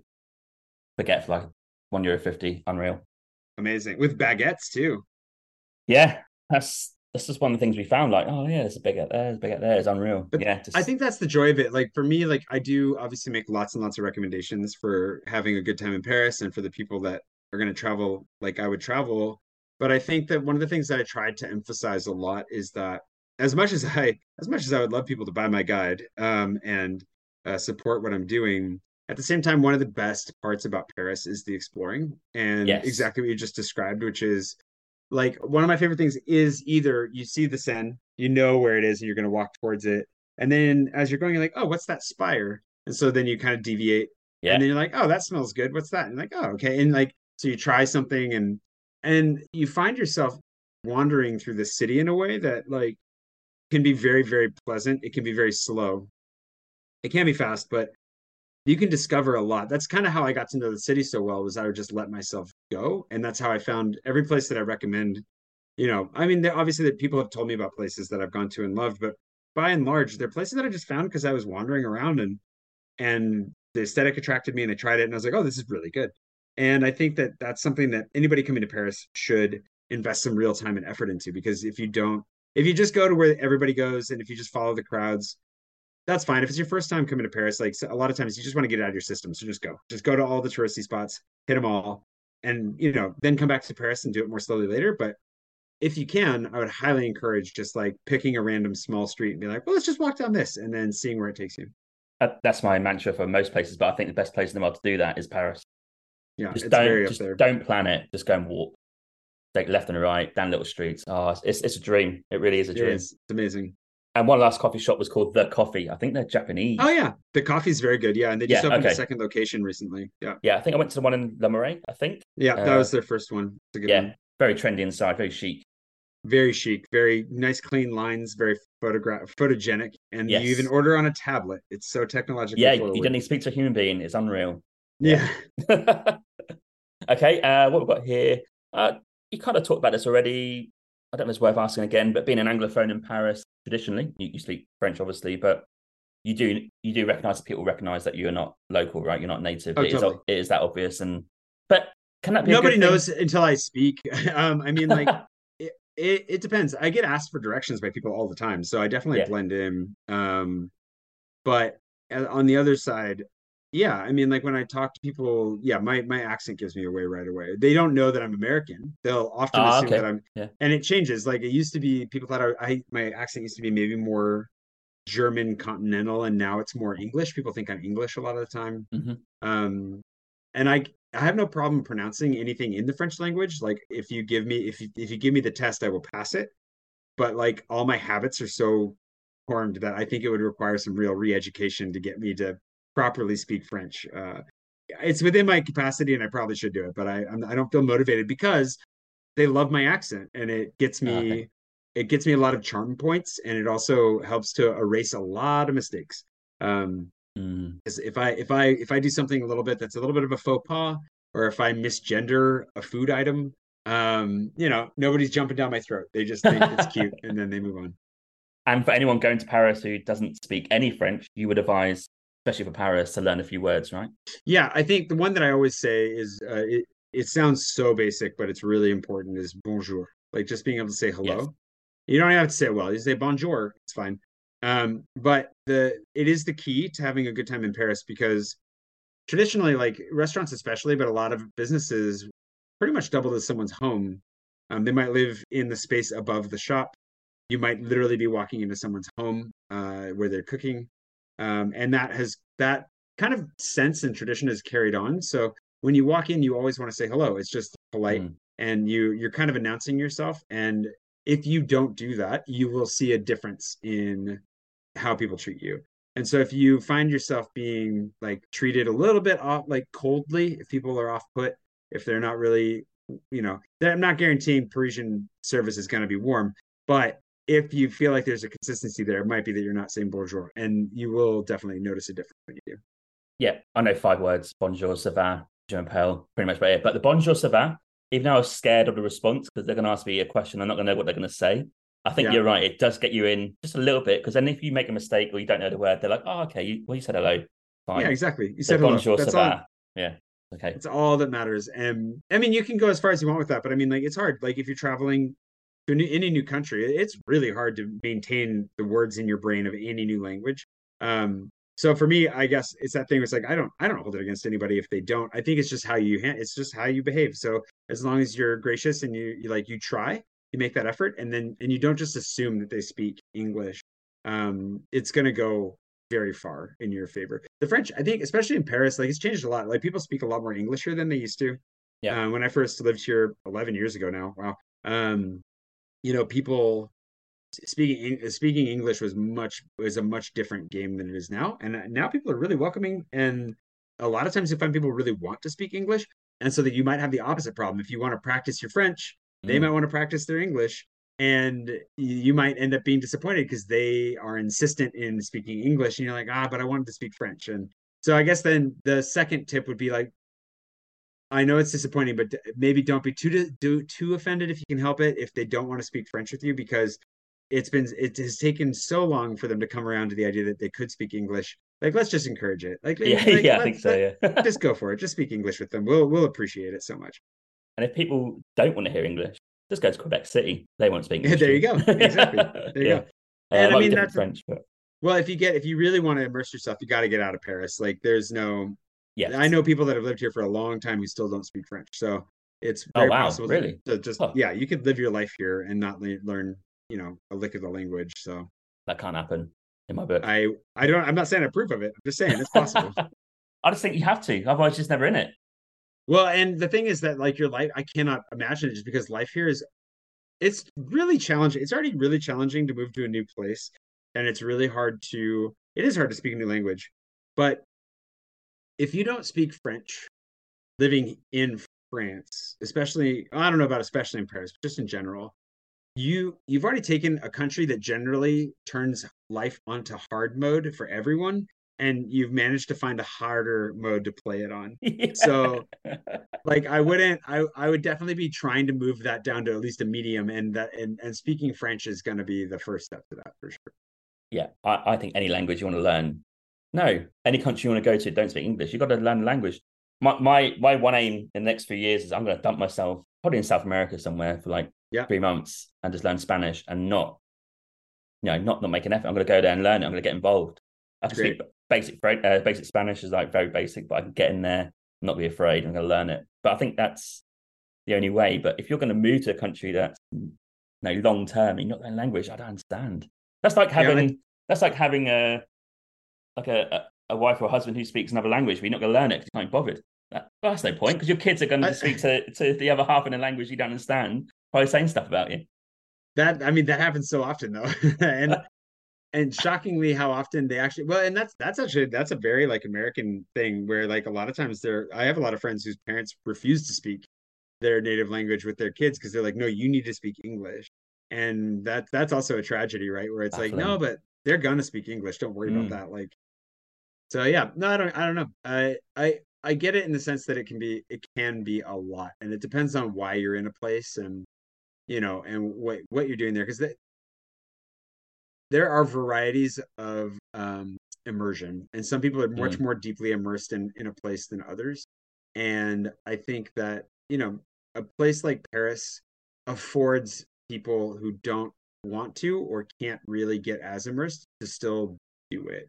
And so in that way, it's like that that kind of works. I, and I and I get it, but I agree with you that like it's it's like your gym coach telling you you're only cheating yourself. You know, like if you mm. don't you know, you don't have to do those sit-ups. Nobody cares, but like you're only cheating yourself. And it's the same thing. Like if you live in a place and you don't speak the language, you're only cheating yourself. Like you're and that's not entirely true because who knows how many friends you could have made and how much yeah. richness you could have brought to other people's lives if you just learned how to communicate with. I imagine having French where you can go to like lots of Africa and bits of you know Central America, South America, and speak the language and you know be there and doing it. But yeah. it's not it's not like a single language like German where no one's going to speak it and it's pointless. Sorry, James. But or Dutch, French, like French, said, yeah. yeah, old Dutch, yeah, but French language is definitely one to learn. It's a useful one. Yeah. Okay, a few more questions about Paris before we get to YouTube. Uh, you did have an ordeal staying in Paris, right? There was a, and I think it's in your book, but there's a absolute succession of arriving in France, Paris, visas ending, coming out, going back in. Yeah. How long did that process take where you can finally say, "Oh, I can just stay normally now, not not worry about that"? Wow. Yeah. I mean, if you go back to like when I first lived in France, it basically took me a decade. wow. Yeah. And is that because you're on the wrong visa or just because I, I, saw somewhere that, yeah, you had a bit of trouble with the visa and the job fell through? Or... Oh, yeah. Yeah. No, yeah. Well, a lot of things. I think like the, the, the, I mean, probably the biggest thing was the visa. I mean, not that was not the biggest thing. Was not the visa. I, the visa was definitely a big technicality. Like coming on a visa that was limited and that I knew I was going to have to leave, like that was just that was poor planning. I mean, or and also just maybe I wasn't aware of any other opportunities. But I also, you know, I didn't have any money and I was struggling just to make it, and I was struggling to figure out how to how to do all of that. So I think a big part of it was just struggling to make ends meet long enough to be able to afford to make the jump. Um, and then when I did finally make the jump, I could not afford it, but I also couldn't afford to stay where I was. Like I was going mm-hmm. insane. Mm-hmm. So I just took a really, really big risk. I actually went bankrupt shortly after I moved uh, here. Um, I went back in the States and it was one of the best decisions I ever made in my life. It was really, really beneficial. But in that way, like I ended up starting completely from scratch when I moved here. Like I I was lucky enough to have this room that you can see behind me to stay in for free. Uh, thanks to the mother-in-law of a doctor I worked with in West Africa and yeah. so she let me stay here on a temporary basis at first. And then she was like won over and was like, no, you can stay. Um, very, very generous of her. But aside from that, like I, the job that I had lined up here, like was six months delayed. Um, you know, all the projects I've been working on had failed. I was vlogging daily at that time. So I was making a video every day. That oh, was wow. kind of what I was doing creatively to stay sane. Um, but you know, I didn't even have, I had maybe at that point, maybe 500 subscribers, maybe mm-hmm. 600, you know, so I was uh, just struggling to make something happen. And got very lucky with the visa that I got and the fact that I could that I could start over here. Okay. And one random question. I don't know if you're into sports, but have you got into French sports like football or rugby? Not really. I've gone to I definitely yeah, I've, people I just I just also ignited a fire somewhere. Um yeah, not really. I've gone. I've definitely gone to a variety of sporting events, which is cool. I did get to see France beat the All Blacks last year, so that was Oh pretty yeah, amazing. great game. Yeah, Um, yeah, that was amazing. So that was my first. That was my first rugby game in person. And I was like, well, I can never go to rugby again. Like I've seen. You- that is I've, almost a pinnacle. Yeah, yeah, I was gonna say I've seen I've seen miracles happen. I can't do this now. Um, so no, I haven't I haven't gotten particularly into French sports. okay. But I will say that said, tournament time, like the World Cup, is fun, and I really really enjoy that. So I, I do enjoy the environment. Yeah, because they had the World Cup last year, lost the final. Well, this year. Yeah, I can't remember now. I know. late, it was very. It was. I was. Yeah, I think it was in the summer, right? Because it was. Uh, wait, no, win- was it last year? the winter. yeah, was Christmas. That's right. Christmas time. Yeah, weird time. Yeah. California watching it from a hotel lobby by myself being sad. So I was actually very, very into that. Like I was I was up at five in the morning or whatever to watch France uh win and then lose. Uh and yeah, it was sad. Yeah, I was stuck on a Greek island because the the weather went bad. Basically, same hotel room watching on TV, but great game. Yeah. Yeah. okay, YouTube channel. So listeners can search Jay Swanson in YouTube, and I Yep. did, and obviously you come up pretty pretty easily. Ninety thousand followers, pretty much. You've got. Yeah, it's getting up there. That's a heck of a journey from being, like you said, you mentioned previously about being you know, five six hundred doing daily vlogs. Yeah. That's a heck of a journey. So, do you now release every week, every month, and what sort of content are you releasing on there? Yeah, so I've kind of gone through a bit of a transformation when I, I was daily vlogging for over three years, and then have spent a lot of the time after that really trying to figure out where I'm at, what I'm doing, and I'm just getting back to it. Like I finally feel like I'm figuring it out, um, and I'm about to start. I'm about to start vlogging again.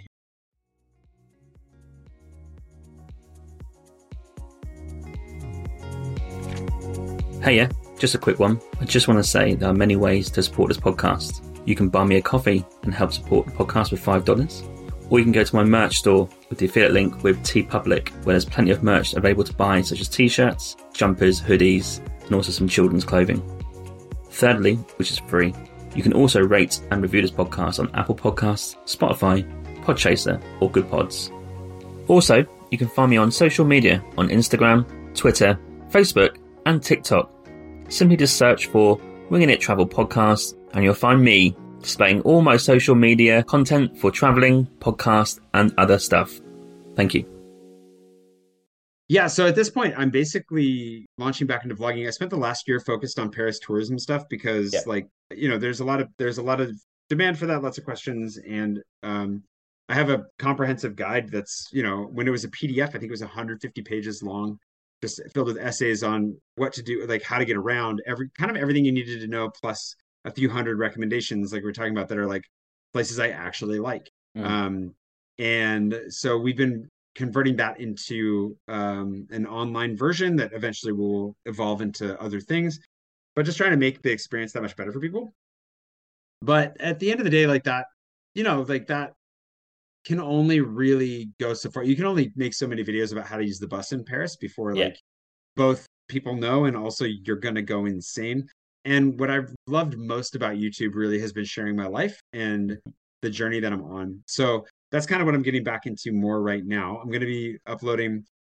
Don't hold me to this because I'm still working through it to make sure for sure. But I think I'm going to upload about three times a month, and I'm going to hold myself to like a real exercise in getting better at telling stories. Like I'm Mm. not a bad storyteller, but like I have a lot to learn and grow. And I think that in my journey, I've tried skipping a lot of steps, and I don't think that that did me any favors. So I kind of want to go back and just be like, okay, I want to do, I want to kind of go back to basics. Like I think I have my own, a little bit of my own style, a little bit of my own whatever I can bring to this. However, I don't want to be precious about it. I don't want to have an ego. Like I want to go steal. Like I want to go find stuff that I love, and I don't want to steal from it liberally. And I want to do the shots and make the things and like learn from people that have done amazing things that I respect. Um, and really exercise that muscle in a different way. So as you could probably tell from our conversation, like I have I have lived a life. Like I have uh, been around. I have fallen flat on my face many times. I have a lot um, that I could offer at least to people that are right behind me, that are you know that are following behind and, and maybe the, I don't I don't I'm not going to be a guru to the greats, you know. Yeah. But like I think my goal right now is to kind of turn around and be like, okay, well, what are the where are the people that are that are on a similar life journey? I mean, we're all on a very similar like n- none of us are all that special or unique. Uh, we're all very special and unique, but we all have so much in common. How do I pull from the things that I've gone through and the things that I've healed from and give that back? so i'm kind of trying to figure out okay how do i engage with my audience in a way that like supports and encourages and you know just uh, i don't know i just want to make sure that people know they're going to be okay you know yeah that's that's great and also is that going to be just specific on paris or maybe a bit more branching out no i think it's going to be back to me i think like mm-hmm. when i was vlogging daily it was all about me um, paris yeah. was a backdrop and occasionally i'd make a video about paris and that's kind of what i'm going to go back to where there'll definitely be videos in there about Paris. Like if I mm. come up with something that I think is actually fun and interesting. Yeah. Yeah, absolutely. And tons of, I mean, but Paris is the backdrop. So lots of opportunities to share Paris. Um, but I think that like there's a very limited audience for Paris. Like it's a very big audience, but it mm. it is like with the tourist stuff, people coming through, they're coming to find a couple good coffee shops for their trip, and then they're going to carry on. And I think the coolest thing is like Patreon is what made it possible for me to go and not Patreon, my patrons specifically, the people yeah. that support me are the ones that made it possible for me to do this as a, as a living at the beginning. And they're the ones that came for Paris but stayed for me. And they say it that that way all the time. Like oh, they wow. came for, you know, these tips or that the, these tricks or whatever. But in the end, they wanted to see where I ended up. They wanted to see my story and they wanted to be a part of it. And I think that that's given that's been such a rich relationship. Obviously, as a creator, I'm sure you feel this with your podcast and you will feel this with your YouTube channel you know like you can't have a one-on-one relationship with everybody in your audience but you develop a strong relationship with them as a collective mm. i used to call it but the amorphous blob is what i used to when i was daily blogging daily vlogging when i was daily vlogging i would talk about like you know the amorphous blob. Like there's this i would put out a video and then the blob would respond. And that it sounds now that i say that i don't mean that in a bad way at all. It just kind of in my in my brain i just saw this cloud of people and points at which there was connection and collectively they would you know continue a conversation with me. Mm. and i think that that's something that's really really special that i have definitely lost a little bit of and i want to get back to and making paris content doesn't engender that it, you know making ah, paris okay. content for its own sake is useful and i'm going to continue to support that and make sure that people have a great time when they come to paris my guide is amazing for that we'll continue to make some more videos but you know if i've already got like 30 40 videos up about paris like there's a lot out there. Like it, it, I could probably make most of my videos about like connecting with people again. Okay. Yeah, I think people can buy your guide. I've got a special little li- a link and a you do actually. A code, we give you a discount yeah. code, eh? Yeah, yeah, discount code. So people can go to the show notes and just click that and uh, access some money off for Jay's guide about Paris because it looks absolutely extensive. um, yeah, yeah I'm, I'm, at the same journey as where you were maybe quite long, you know, a few years ago. I'm just uh, I'm just figuring out where am I going with this YouTube, but I do want to do it. I find it very interesting, and yet the only thing I have is three years of podcasting. Um, that's a lot, dude. That's not, lot. That's yeah, that's only, a lot. Yeah. and it's weekly as well. Yeah, I'm, I'm, not putting that down, but I do have like ten years of travel. I'm like, oh, how can I immerse that into? Because yeah. you know, ten years ago, traveling is very different to now. But I'm sure there's a way I can bring in the content I took and made then, you know, like videos yeah. and photos, and make it into like an immersive YouTube now about, oh yeah, I traveled here. More more storytelling, like you said. That's why I want to do the comedy class and go back to basics. You're right. I want to go and learn yeah, how do you tell a story that's funny. So yeah, yeah. that's the, the next phase really. The um the book that I, I referenced this in my last video, and actually I just trashed a video because I was like, I have to I have to get really get back to basics. And the video before that, the book, you know the book Steal Like an Artist? I don't know.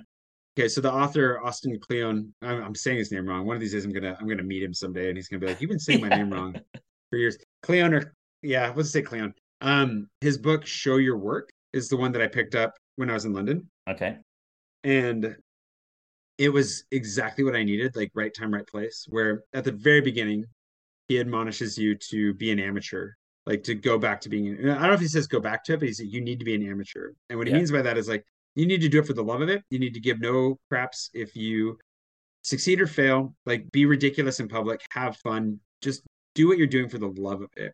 Yeah. Um, is the very first like step in that book. And it really spoke to me because for me, when I went from YouTubing as a thing where I was like, I was making our vlogging as a thing, and I was trying to tell the story of my life as my life fell apart. Um, not what I was hoping I was going to be telling as a story. Yeah. Um, and then suddenly the YouTube side became my job. Um, I lost a lot of sense of purpose because Mm. YouTube, like making those videos, was never supposed to be the main thing. Like it was supposed to be about the main thing. Yeah. And so when it became the main thing, I really lost. I really lost my north star. I lost my sense of direction, and it's been years that I've been wandering, lost. And now that I'm feeling like, oh, I'm figuring this out. Like I'm getting back to like I've always wanted to make movies. Like I wrote, you know, ten fantasy sci-fi books. I've like that. Those those are the stories that I want to bring to life, and that's ultimately the the core of why I like filmmaking.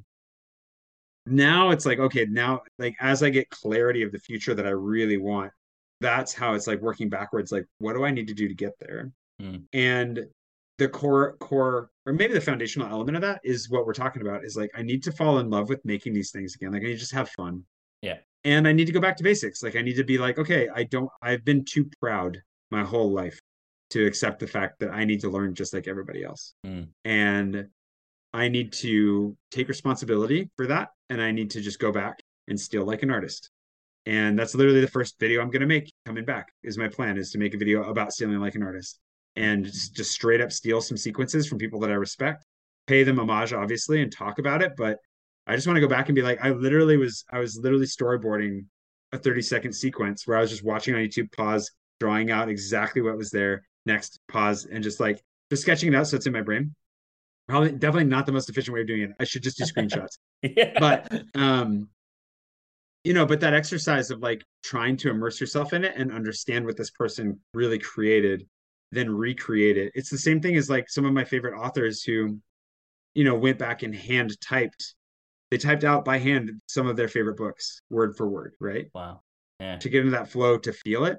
That's the kind of stuff that i used to look at and be like no way. I'm i'm i'm way beyond that. I don't need that you know and now i'm like why don't i need that you know I, if i can't replicate literally anything anyone else can do and i haven't done what they've done not i'm not looking to plagiarize anything but i want to it's i keep coming back to picasso which is a risky person to come back to but like when you look at his work and everything he could do and then he moved on into new things that no one had ever done before it's because he could do everything that everyone else could do Yeah. like he spent his time to master it and then what is left to do but something that is new and until you get there yeah like you're not i don't know so I, i've been thinking about this a lot and i i need to eat a little bit of humble pie and be like okay i'm gonna i'm obviously not starting from nothing thankfully but like at the same time i want to treat it like i am Yeah. I'm exactly the same position actually. Yeah. Because people ask like, oh, how do you start a podcast? I just bought a microphone. Yeah. There's no there's no science there's no science behind it. Um it's just uh oh, I'll start it one day and I didn't even have a laptop. So you can always start things. I think that's important to start things. But I, I think you, you're right. You come to that journey, you know, I'm three years down the line now. And if I'm honest right now, maybe because of this year's been a lot of travel, but I, I need to progress. I need to do something better or something new. And that requires me learning something. So yeah for me, that is like, okay, I want to be in creator mode. I've done a year traveling. I've got a heck of a lot of countries and stories. Let's try and create something on YouTube. And I'm looking forward to like getting down and creating it out and get it out there. And I think you, if you love doing that, the process, then surely that's, that's, the main thing. That's That's it. got it's got to be. You can't go in like, no, I want to get like I don't know, hundred thousand subscribers and make money. I think that's a byproduct. You got to love it first and like what you put out. And it's not always going to be successful. No, and Yeah. well, I mean, it's it's gonna suck at first. I think the Yeah. you know it, it's that Anne Lamott. I guess there's an older quote than this, which just just came up in a conversation. But Anne Lamott, you know, her famous uh, chapter called "Shitty First Drafts" when she uh, in on writing, and Mr. Beast very famously, you know, says that you got to make hundred videos and work every video, work on improving something different in every video, and then when you get to 101, then we can talk. You know, then maybe Mm. things are going to start. And with yeah, that there are exceptions to that. There are a couple channels I can think of that came out of the gate like firing on all cylinders, but it's because they had a decade of like filmmaking expertise behind them Yeah. already. Yeah. You know. And so we look at that. It's the kind of that whole thing of like overnight success. It's a myth, right? You look at Yeah. the people that come out of the gates Or for all you know, they just didn't exist in your awareness until suddenly they're a worldwide success. And you think, well, those guys just succeeded overnight. They dropped out of college and then they turned, you know, whatever. And the survivorship bias of that poisons us to the reality that like you have to believe in yourself more than anyone else. You have to love what you're doing mm-hmm. and you have to be willing to put in seven to 10 years before you see any, you know, big results. But the, the real result is ultimately going to be that you're i mean you're going to change like you're going to grow you're going to learn so much and like if you can take pleasure in the journey it sounds so cheesy but it's really true like if you can just enjoy what you're doing for its own sake then you actually stand a chance. It's the people that get into it thinking i'm going to be rich and famous like you're saying. Yeah, yeah no it's not how it works. But people can't accept that. I, I, and i think people know that it takes seven to ten years right i've, I've fully accepted it i've started youtube right. in, in the summer yeah, I, I, don't expect a, a, month down the line. Oh yeah, I know it's going to be like five, ten years. So that's, in my yeah, mind, I'm like, it's okay. It's going to take a long time, and I think people... that's why I think you're going to do great. Though I think I think you're going to do amazingly because you already have obviously you have the skill set to talk. You have like the presence, like I think, and the willingness to do it. The, the three years of podcasting is not something you just throw in the bin, right? Like that that is helping you a lot, and that willingness to go back to basics is something that I wish I'd had mm. ten years ago Mm. I don't know, man. I think I think you'll do great. I don't think that there's any reason to think that you won't. You know, and so I think that it's that thing of all right, take the. It's I, that's what I was going to say too. Like the balance to being aware that okay, it's going to take a long time. There probably won't be any results. X, Y, Z, whatever. Then the other side of that is to say, but I do want this and mm. this. Like to have a very clear idea of what you want out of it in a certain amount of time. To say like I do want to make some money out of this and like because as long, if if you don't also have a clarity of vision for like where you want to take it then it will take you longer right like you're gonna just kind of make stuff you're gonna do whatever like that was at least for me i don't know if you have any listeners that this will resonate with but hopefully just at least one person resonates with this that like i also used that for me like i went into it when i started daily vlogging in 2016 you know, I set my goals and I was like, I want to be better at speaking on camera. I want to edit every day. I want to show up. I want to improve, blah, blah, blah. But I didn't put any subscriber goals. I didn't put mm. any monetary goals. I didn't put anything because I was like, well, that's out of my control. Yeah. So I'm not going to do that. But I was using that as a way of protecting myself from the disappointment of not making it. And it doesn't do you any harm to to put a thing on your wall saying, but in, in two years, I'm going to have 100,000 subscribers and I'm going to have this, I'm going to have this, I'm going to have this.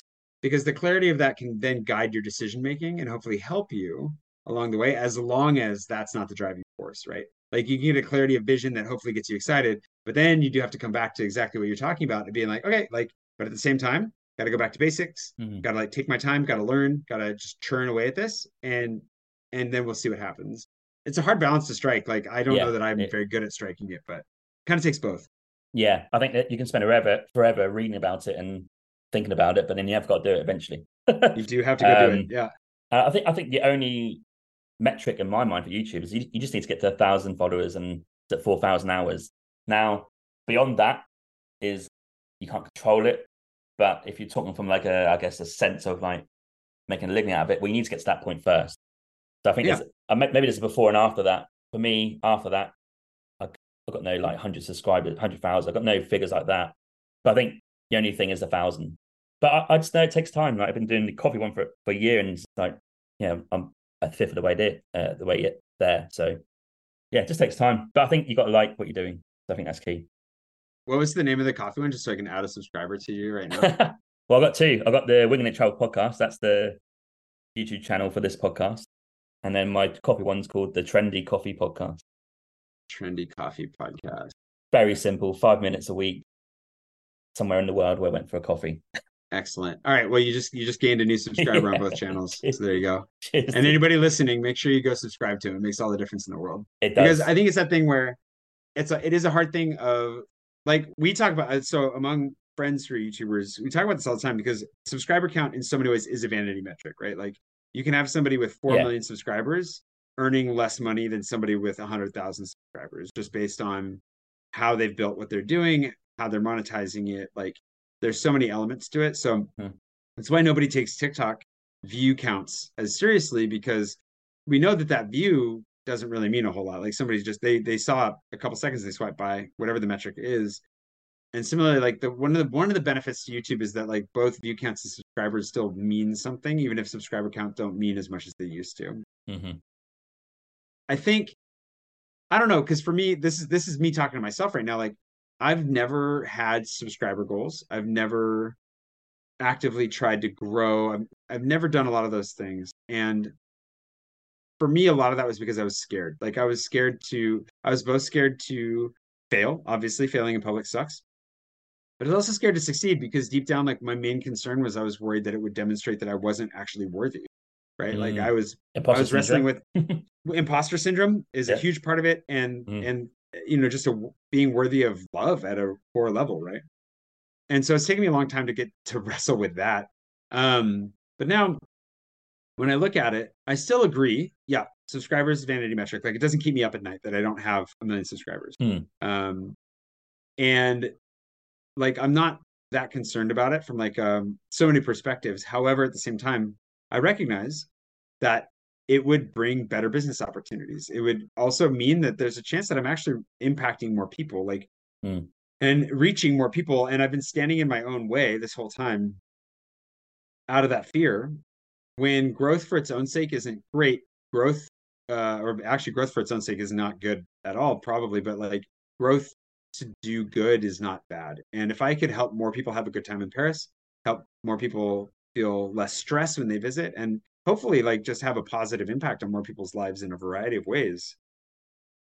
Excuse me. That seems like a a worthy goal. Yeah, I think from the travel perspective, it's it's overwhelming because there's so many YouTubers out there. But my my partner's like, well, it's not actually really about the place, it's about them. So yes. when someone's got like ten thousand subscribers, like these like travel YouTubers, you've got you've got ninety. The majority just like seeing you, and yeah, if if they're watching travel and you're in Paris Beach behind me, where I've got the picture of me in the camper van, yeah, that's a bonus, and people would like to see maybe bits of that, but actually let's see you. And if I can encourage people to go to that place because it's pretty awesome in Oregon, then that's a win because they should yeah. they should go and see it because bloody awesome. Yeah, and I think that that I think that comes back to I mean, man, this I, this becomes its own convoluted conversation for which I don't know that I have any answers, but I think like when it comes to comparing yourself to other people as well, or entering a crowded or like highly competitive field. I mean, YouTube is super crowded, almost no matter what you're going to get yeah. into. Ultimately, the most important thing you can do is try to drill down to being exactly who you are, right? The only way you can ever actually be this is, is again, it, it might hopefully it doesn't sound cheesy to your listeners, but in reality, like the the stew of things that make you who you are is what's unique. Yeah. Your preferences, the things you've experienced, the way that you see the world, all those things. A million people might travel to Paris. I mean, millions of people travel to Paris every year. And there are so few uh, ways of showing the Eiffel Tower in a new way, right? yeah. But at the end of the day, it is you, your reaction, your experience, your the way that you present it, all of it. As long as it's going through you, then it can be something special and unique. And so that would be also the push to like part of it going back to basics and understanding what other people have done before you is helping to develop that taste so you know, oh, well, I actually really like this kind of montage. And you know what? Time lapses are definitely my thing. I don't really like drones. I do like this, whatever. And eventually, as you're playing around and you figure it out, you create through what you love and what you don't like something that is truly unique. And the mm. beauty of YouTube and the internet at large is there are thousands of people, if not millions of people out there who would love to see the world through that lens. Yeah, that's the key. Yeah, exactly that. It's, it's like, that uniqueness. Yeah. It's, yeah. Because it can't be matched. Because everyone's different. No. So there is a there's a market there if you're willing to put a bit of effort and consistency in and enjoy it. There's some, some yeah. fruits at the end of that. Oh, absolutely. And I think I think that is that thing where you can't you don't want to fall into the get rich quick scheme side of things where you're like, oh man, I'm gonna be famous, blah blah blah. But I think if you can get down to the root of like why why am I doing this and do I enjoy it? You know, like you clearly enjoy what you're doing, and I think that getting into YouTube, you'll know very quickly. You you already do know, right? Like in what you're making, if you as long as you enjoy it, um, then you can't lose either mm. because maybe maybe somebody listening enjoys making videos, but not so much that they would want to make a job of it. That's great. Now you know that. And now you make the videos when you feel like it and you get the satisfaction out of it. If you enjoyed it enough to do it all the time, um, and it's something that you think about all the time, you want, you know, whatever, like whatever is driving you to do it, then again, no guarantee you'll ever make a living off of it, but at least you'll have the endurance to put in a real effort. And it'll be fun. And well. it'll be fun. Yeah. yeah. I think I think it helps for me that I'm a creative. You know, I've got I've got a degree in music. But the thing is, I quit music because I think travel took over as a story there. But I've done 10 years playing guitar up to a yeah. point where I was like really good. And people say to you, but uh, how do I get better guitar? You just play it. But there's no science. I, I, I, was, and this is why you shouldn't compare yourself to someone like, I don't know, Michael Jordan in The Last Dance, whatever it's called. He's the best of all time. I think we all agree with that. Is he happy? I'm not sure. If we look at him in that interview, I mean, he's achieved a lot, but he's still got some anger in there, and he's still a bit angry, and yeah, he's still kind of bitter despite being a yeah, bitter. Yeah, yeah, yeah, yeah. So don't compare yourself because on a much lower level for me, playing guitar, getting the audition, going to college, music college, guitar college, like that was ten years of me in my bedroom just playing every night. And I'm not, I'm not talking about picking up ten minutes. That's like two, three hours solid. That comes yeah. back to the consistency and enjoy what you're doing. But I loved it. I love playing Hendrix and you know all this sort of stuff. So yeah. So I guess you would agree with the main traits would be enjoy it, consistency, and I guess ultimately putting something out there. I guess they're probably three. You have to show you. Yeah, that's that. I would recommend the book "Show Your Work" for that because I think it is that thing of like you have to show what you're doing and you mm. like anything. I, I when I was writing books, this was a problem that always came up with authors in particular because they're another they're another step removed from wanting to be on camera, right? That's why they're yes. writing books. Yeah, yeah. And that tendency then means that they never actually show anyone their manuscript. They never mm. give that to anyone because it's too precious and and it's hard. But the problem is that if you don't put it in the light, for one, um, you're just robbing the world of whatever joy you've created, right? Like yeah. that's the main thing. I think that you're always robbing the world if you're not going to give away whatever it is that you've been given to create. But the other side is that we all suck at the start and there's no shame in it. Like we all are terrible. My first yeah. book was awful. Like I I look at it now and I'm just like, oh, like I I cringe whenever there. I'm very grateful that there are people that like I gave it to back in the day that really enjoyed it and still tell me how much they enjoyed it, and I don't doubt them. But I'm just like, I look at it and I'm like, I need to crawl under something large and heavy. Um, you know, but the thing was that I, I it can be so scary. It's so nice to live in your safe, warm fantasy of like, I am the best author ever. That's where I lived for a long time and then and this is a masterpiece. This is my masterpiece, and then I handed it off. And then the the notes that I got back from the few people that were gracious enough not to just throw it in a fire proved to me that I was not a master. And the cool thing was that I kept going because I love doing it. I love telling yeah. stories and I love writing, so I kept writing because I was dedicated to it. And I couldn't stop, and I can't stop. I have to do it. But it is terrifying to create, to start something new, and to do it in public. And so I think more power to you for getting started on a new venture in YouTube. But like for anybody listening that like that just wants to get started, yeah, that is it. You just have to do it. There's no mm-hmm. other way. If you want and I mean, if you want to, if you want to, if you want to be doing something like YouTube, like there is no other way to do it. You have to put it out there. Yeah, so. yeah exactly. Yeah, yeah. One of my guitar teachers said that there's millions of people who are world class players in their bedroom. That's a fair point. That's uh, a very good way of putting put it. Them on, put them on stage. Are they world class then? It's like, oh, maybe not. Yeah. Um. So yeah, well, I just started playing piano, so like, oh, I literally it's my dream. It's my future goal. Yeah. Well, I just, yeah. I literally today was the first time I looked up a lesson on YouTube because okay. I'm gonna get a, I'm gonna get a local teacher because I really want to actually yeah. learn. But, um, but I just started doing it, and I was like, okay, starting to get this little rhythm, and I was like, I better film a little bit just so I have it for later. Yeah, yeah. yeah and I turned the camera on, and immediately I was worse and I couldn't.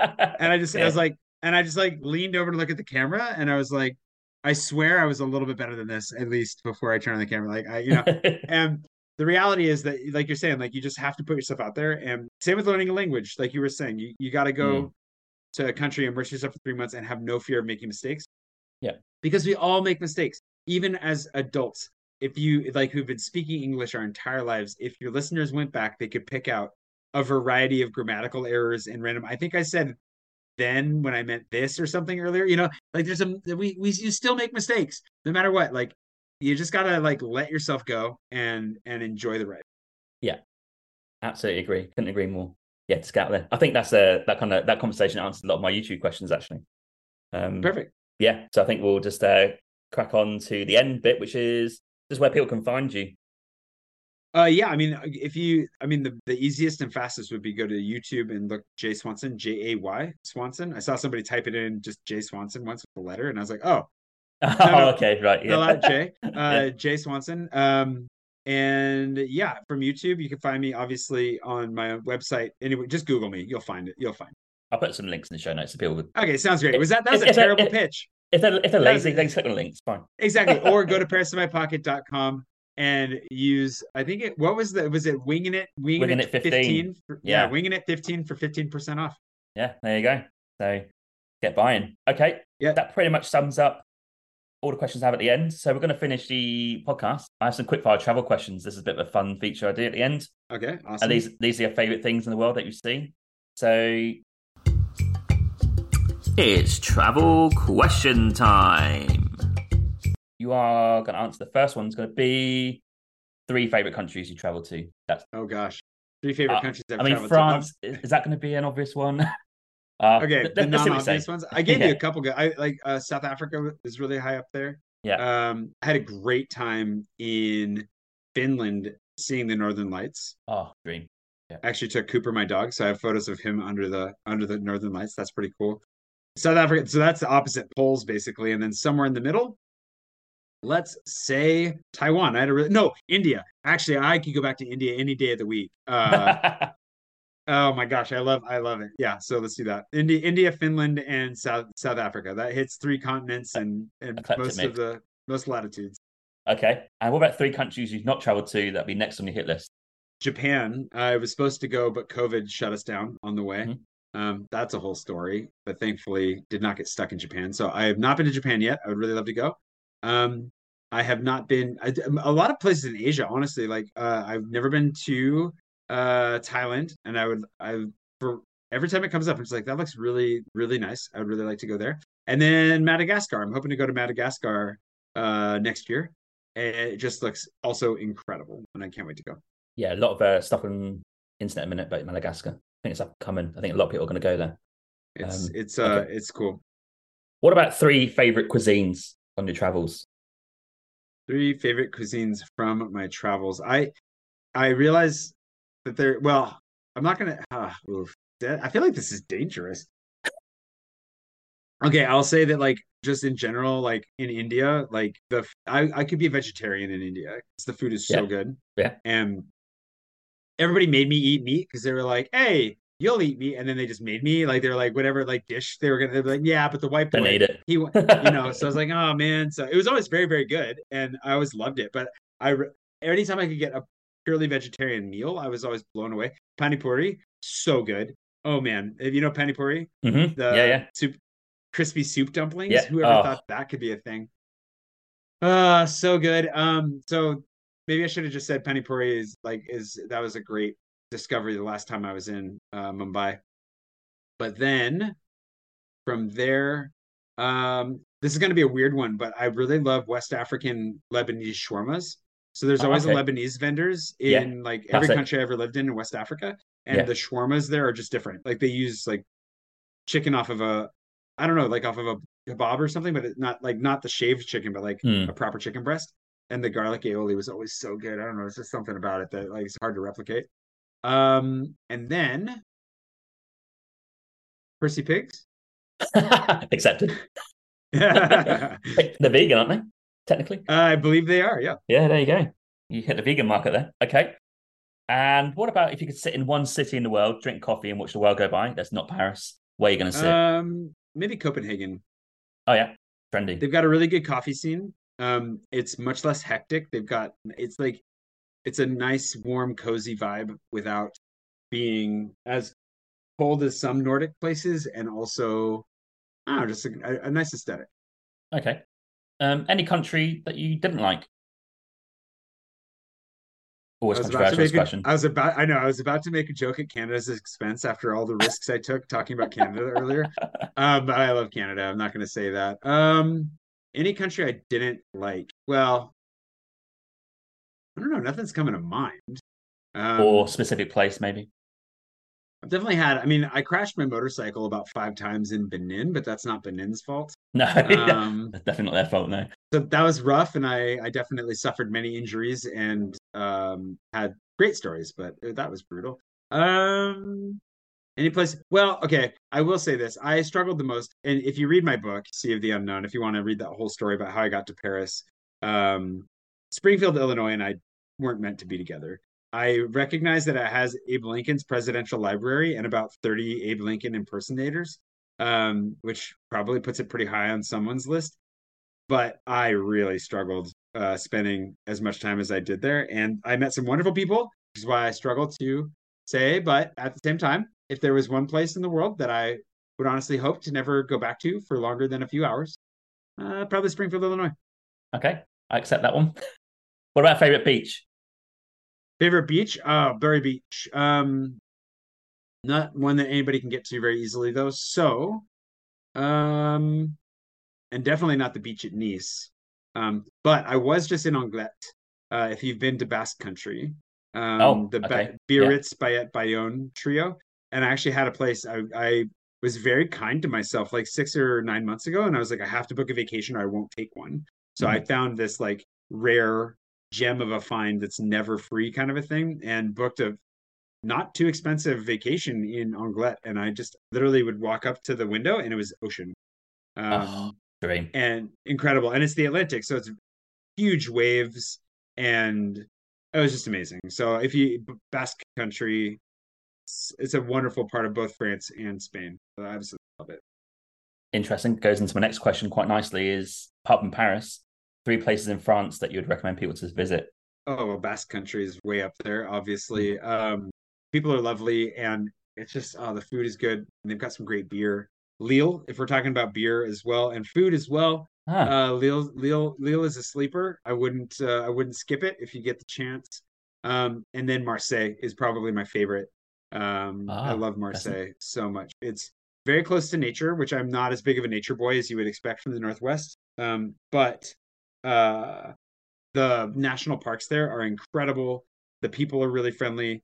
The influx of Parisians has actually been mostly, I think, at least maybe as a Parisian, a benefit. There's so much fun and interesting stuff happening mhm. lots of art and it's not it's i it's it's still so well connected to the rest of the country and europe i just i really love marseille Okay. And to finish, a final few words of maybe a bit of wisdom about why someone should travel, because it's a travel podcast, of course. But also, you could maybe put in there, you know, a bit of like recording your travels, or like, you know, why should someone like record? Maybe could they write it down, or they could do YouTube or do a podcast.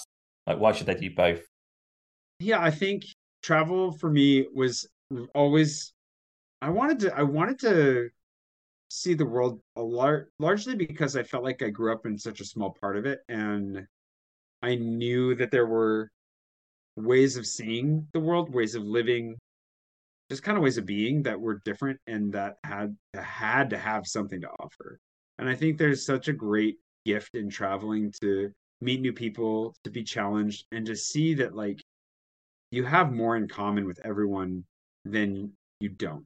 Mm. Um, so I don't know if that that necessarily counts, but for me, there was a huge appeal in trying to go out and learn and confront myself in that. And I think the best part about like recording it, I'm somebody that's only really learned how to go back and look at stuff that I've recorded recently. I'm somebody who records it and chucks it and then keeps moving. Um, but once you get to a place where you can handle looking at your journal entries or your photos, your videos, whatever it is you took, there's something really amazing about going back. Like on Patreon right now, we're actually releasing vlogs that I filmed in 2015 on a different channel that nobody's wow. seen, right? They've only got like 30 views, you know, and it's actually I, I didn't want to see it. Like I, I pitched it as being a cringe fest. I was like, get ready for the cringe fest. But then when I actually went back and watched a couple of them, even though they're not good or easy to watch or whatever, in so many ways, I'm so grateful for them because they captured that time in Springfield, Illinois, Mm. or they captured that time that I was struggling, you know, to move to France or this or that or whatever. My time in Taiwan, you know, and you get to see how much you've grown. The only way that you can ever see how much you've grown is to measure yourself against your past. And the only way to measure yourself against your past is to have made measurements along the way. Yeah. And so I think recording yourself, your thoughts, your impressions, all of that, even if you don't record exactly what you were thinking, when you go back and you look at it, you will know. You know, you'll remember, oh yeah, I Mm. thought that that was a terrible dish, and now it's one of my favorites. Yeah. Oh yeah, I didn't speak that language, and now I do. So there's something really beautiful about that, and seeing how much you've grown. And I think it's an act of self love at that point to to recognize, like, ah, I'm doing okay. Yeah, that's a great way to finish. You're doing okay. Yeah, Jay, it's been a great okay. chat. We covered a lot of ground. Uh, a bit of traveling there, a bit of Paris, a bit of YouTube, bit of cool. We even delved into a bit of politics at the start. So um Uh, so whoever briefly. we didn't Yeah. polarize out, yeah, they're still with us at the end. yeah, absolutely. So thanks for coming on and making time. It's been great fun. And thanks Thank for you the so much for having me. I really appreciate it. Thank you, Jay. Thank you. Yeah, happy travels. Thank you for listening to my Winging It Travel podcast episode today. You can find me on Instagram at James Hammond Travel or Winging It Travel Podcast. You can search for both. I release weekly clips of this podcast episode, as well as photos from the last 8 to 10 years of my travels. You can also follow me on TikTok, Facebook, and Pinterest by searching Winging It Travel Podcast. I do release daily content to do with travel and the podcast throughout the week. Also, check out my website, jameshammond.org. There's content about myself, my travels, and there's also a newsletter sign up as well as a contact form. Finally, please rate and review the podcast on Podchaser. This is my platform of choice. Alternatively, you can rate this on Apple or wherever you get your podcasts from. This really helps the podcast gain a bit of traction for the future in terms of guests and content. And I'm glad to see that you guys are listening out there, reviewing it, and enjoying the content so far. Stay safe, stay humble, keep listening, keep traveling, and I'll catch you soon. Cheers, James.